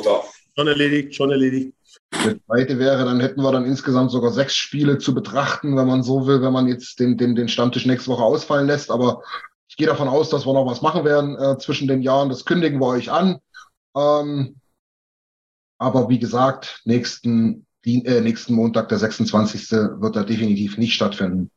Wir gehen jetzt mal trotzdem von diesen drei Spielen aus, würde ich sagen, oder? Okay, also in Nashville, in Dallas und zu Hause gegen Vancouver. Was sagt ihr? Ausblick? Ich sag null Punkte, Weil ich habe eine Idee. Fußball. Aber, aber, aber, aber wir spielen, wir spielen gegen Nashville. Ja. Nochmal. Also, also, das ist ungefähr so wie, wie die DAX nur drei Klassen schlechter. Weil irgendwie, es ist einfach Nashville. Ja, meine, meine Idee dahinter ist, äh, immer beim Fußball, also mein Team, der FC Basel, der spielt am liebsten 0-0. Und deshalb tippe ich jetzt auch immer 0-0, weil immer jedes Mal, wenn ich ein 0-0 getippt habe, dann haben wir nie 0-0 gemacht. Deshalb ist das jetzt so meine Idee. Und äh, wenn ich halt äh, acht Punkte tippe, dann, also, weil das sind ja nur drei Spiele, wenn ich sechs Punkte tippe, dann, dann kriegen wir das auch nie hin. Deshalb tippe ich lieber 0 Punkte und dann passiert das einfach nicht. Ach, kann Du denn kannst aber auch irgendwas dazwischen drin tippen. Ja, kann ich auch, aber das passiert ja dann auch nicht. Aber irgendwas zwischendrin ist ja immer noch gut. Mute äh. doch mal jemand endlich. Hä? er, er, ist, er ist der Host, das ist das Problem. Äh, äh, Also, aber ich, ich schieße mal gleich nach. Ich sag zwei. hä? Kauft ihr alle Lack oder? Jetzt haben wir uns ganz ehrlich, wie oft haben wir in Dallas gewonnen? Ja, mein Gott, dann gewinnen wir halt wenigstens in Nashville und zu Hause gegen Vancouver. Wir haben gegen Anaheim nicht mal gewonnen. Ja, wenn es danach geht, steigen wir ab. Das ist, das, ist, das ist der Vorteil, den wir haben. Absteigen können wir nicht. Aber na, ich sage jetzt mal wirklich zwei und bald ist der Dezember vorbei. Eigentlich noch relativ lange, verdammt. Chris, komm. Ja, du ja, ne, komm. Nashville und in Dallas. Und zu Ja. Hause gegen die Canucks werden wir leider eine Nullrunde drehen. Na klasse, also wir verlieren wieder gegen die eigene Division, verdammt. Das macht es aber auch nicht wirklich besser. Ja, das wären dann, das wären dann äh, wichtige Spiele gegen Ende des Jahres nochmal. Ne? Alle, alles in der Conference, beziehungsweise vieles in der Division. Nichtsdestotrotz, ich sage natürlich sechs Punkte. Das ist ein ganz klarer Fall. Jetzt gegen Nashville ist es logisch. Dallas ähm, liegt uns, liegt uns dieses Jahr ganz einfach. Kann absolut nicht begründen, warum. Vielleicht ist es auch falsch, aber muss einfach sein. Und Vancouver zu Hause, die schlagen wir sowieso. Das ist ganz normal. Was, was, was das Schlimme ist, jetzt habe ich auf einmal das Gefühl, wir verlieren gegen Nashville heute. Wenn wir jetzt alle vier sagen gegen Nashville. Naja, jetzt nochmal, erinnere dich zurück auf Samstag. Na, erinnere dich, Hause, komm. Die sind Ja. doch gar Aber nichts. wir machen wir nicht wieder dieselben Fehler. Können wir doch nicht. Ich glaube doch nicht im Ernst, dass sie sich nochmal trauen, so ein Spiel abzuliefern wie Samstag. Ich dementiere jetzt nicht. Ich sage jetzt nicht ja oder nein. Also Ich nicht glaub- direkt dahinter. Ich traue uns, ich traue uns schon einiges zu. In die eine wie in die andere Richtung, muss ich auch Ja. Also ich glaube, ich glaub, der Schock ist jetzt tief. Die werden heute Nacht brillieren, aber gegen Vancouver nutzt dann das nächste Anaheim. Also wir haben hier 6, 4, 2 und 0 Punkte, alles vertreten. Weiß der Geier, was hier wieder los ist bei uns. Äh, wahrscheinlich wird es der Durchschnitt 3. Das wäre ein bisschen wenig, aber schauen wir mal. Ähm, haben wir noch irgendwas? Gibt es noch irgendwas Schönes? Äh, haben wir im Chat noch irgendwas? Wollen wir noch über irgendwas, was bei Facebook gefallen ist, äh, eingehen? Nach dem Spiel war die Enttäuschung natürlich groß. Viele haben gegackert und gemeckert. Da waren ganz, ganz viele Ansätze auch richtig. Das haben wir schon alles angesprochen jetzt. Ähm, ich glaube, wir haben über Angriff, Verteidigung, Tor, GM, Coach, Coaches Coach. Wir haben über alles gesprochen. Falls euch noch was einfällt, ähm, schreibt es euch auf und fragt uns beim nächsten Mal. Äh, die Themen werden uns sicherlich nicht ausgehen. Ansonsten ähm, ist es mir trotzdem noch ein Herzenswunsch. Wir haben ähm, letzte Woche schon angedeutet, wir haben noch insgesamt acht Plätze frei auf unserer Reise, äh, die im März nächstes Jahr stattfinden wird. Bis zum 31.01. könnt ihr die noch buchen. Schaut euch alle Infos an auf unserer ähm, Facebook-Seite, auf unserer Homepage. Wir haben da schöne Artikel, da ist auch alles beschrieben. Welche Papiere braucht ihr, was dauert wie lange. Ähm, es geht jetzt in die Orga-Phase rein. Also auch die, die die Reise gebucht haben, guckt es euch nochmal an. Alex hat das schön zusammengefasst. Ähm, ansonsten, wie immer gilt, Eulers-Reise at protonmail.com, dort den ersten Kontakt zu uns herstellen und wir regeln alles weitere dann. Ähm, es wird ein schönes T-Shirt geben als Goodie on top. Wird es für jeden geben, da wenn die Reise komplett ist, werden wir da alle eure Größen nochmal erfragen, dann kriegt ihr das alles individuell dann. Von daher auch ein schönes Geschenk, um diese Reise nicht zu vergessen, was wahrscheinlich auch ohne T-Shirt nicht passiert wäre, aber mit T-Shirt hält es dann definitiv doppelt und dreifach. So. Haben wir sonst noch was zu bewerben? Alex, Alex, äh, Advanced Stats Corner, könnt ihr euch reinziehen. Neuester Beitrag geht um die Verteidigung. Da könnt ihr das, was wir heute gequatscht haben, nochmal untermauern. Ähm, Chris ist zuständig für unsere Game Threads, da wird bestimmt noch was kommen. Ähm, und dann haben wir, ähm, ich hoffe, wenn wir noch ein bisschen Druck aufbauen auf Nille, ähm, auch bald einen schönen, interessanten Artikel von ihm. Da könnt ihr gerne alle nochmal ein bisschen Druck machen. ich, ich, ich sage mal so, ähm, lest mal einen Artikel, weil in dem Moment werdet ihr merken, wenn ihr euch das anschaut, speziell die Tabellen, dass Statistiken nicht lügen, was unsere Defense anbetrifft. Nicht immer, genau. In dem Fall auf jeden Fall nicht. Genau, das stimmt. Ansonsten bleibt mir noch zu sagen, falls wir uns nicht mehr hören sollten, ich, ich hoffe, wir hören uns noch. Ähm, aber falls nicht, ähm, ein schönes Weihnachtsfest, ein paar schöne Weihnachtsfeiertage. Einen guten Rutsch lassen wir weg, weil da hören wir uns definitiv nochmal.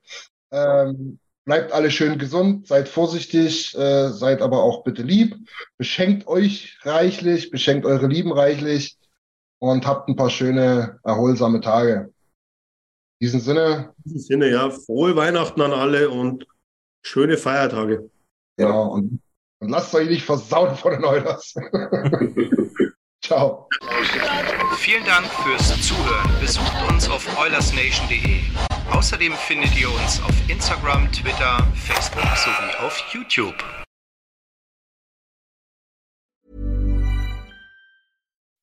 When you make decisions for your company, you look for the no-brainers. If you have a lot of mailing to do, stamps.com is the ultimate no-brainer. Use the Stamps.com mobile app to mail everything you need to keep your business running with up to 89% off USPS and UPS. Make the same no brainer decision as over 1 million other businesses with Stamps.com. Use code PROGRAM for a special offer. That's Stamps.com code PROGRAM.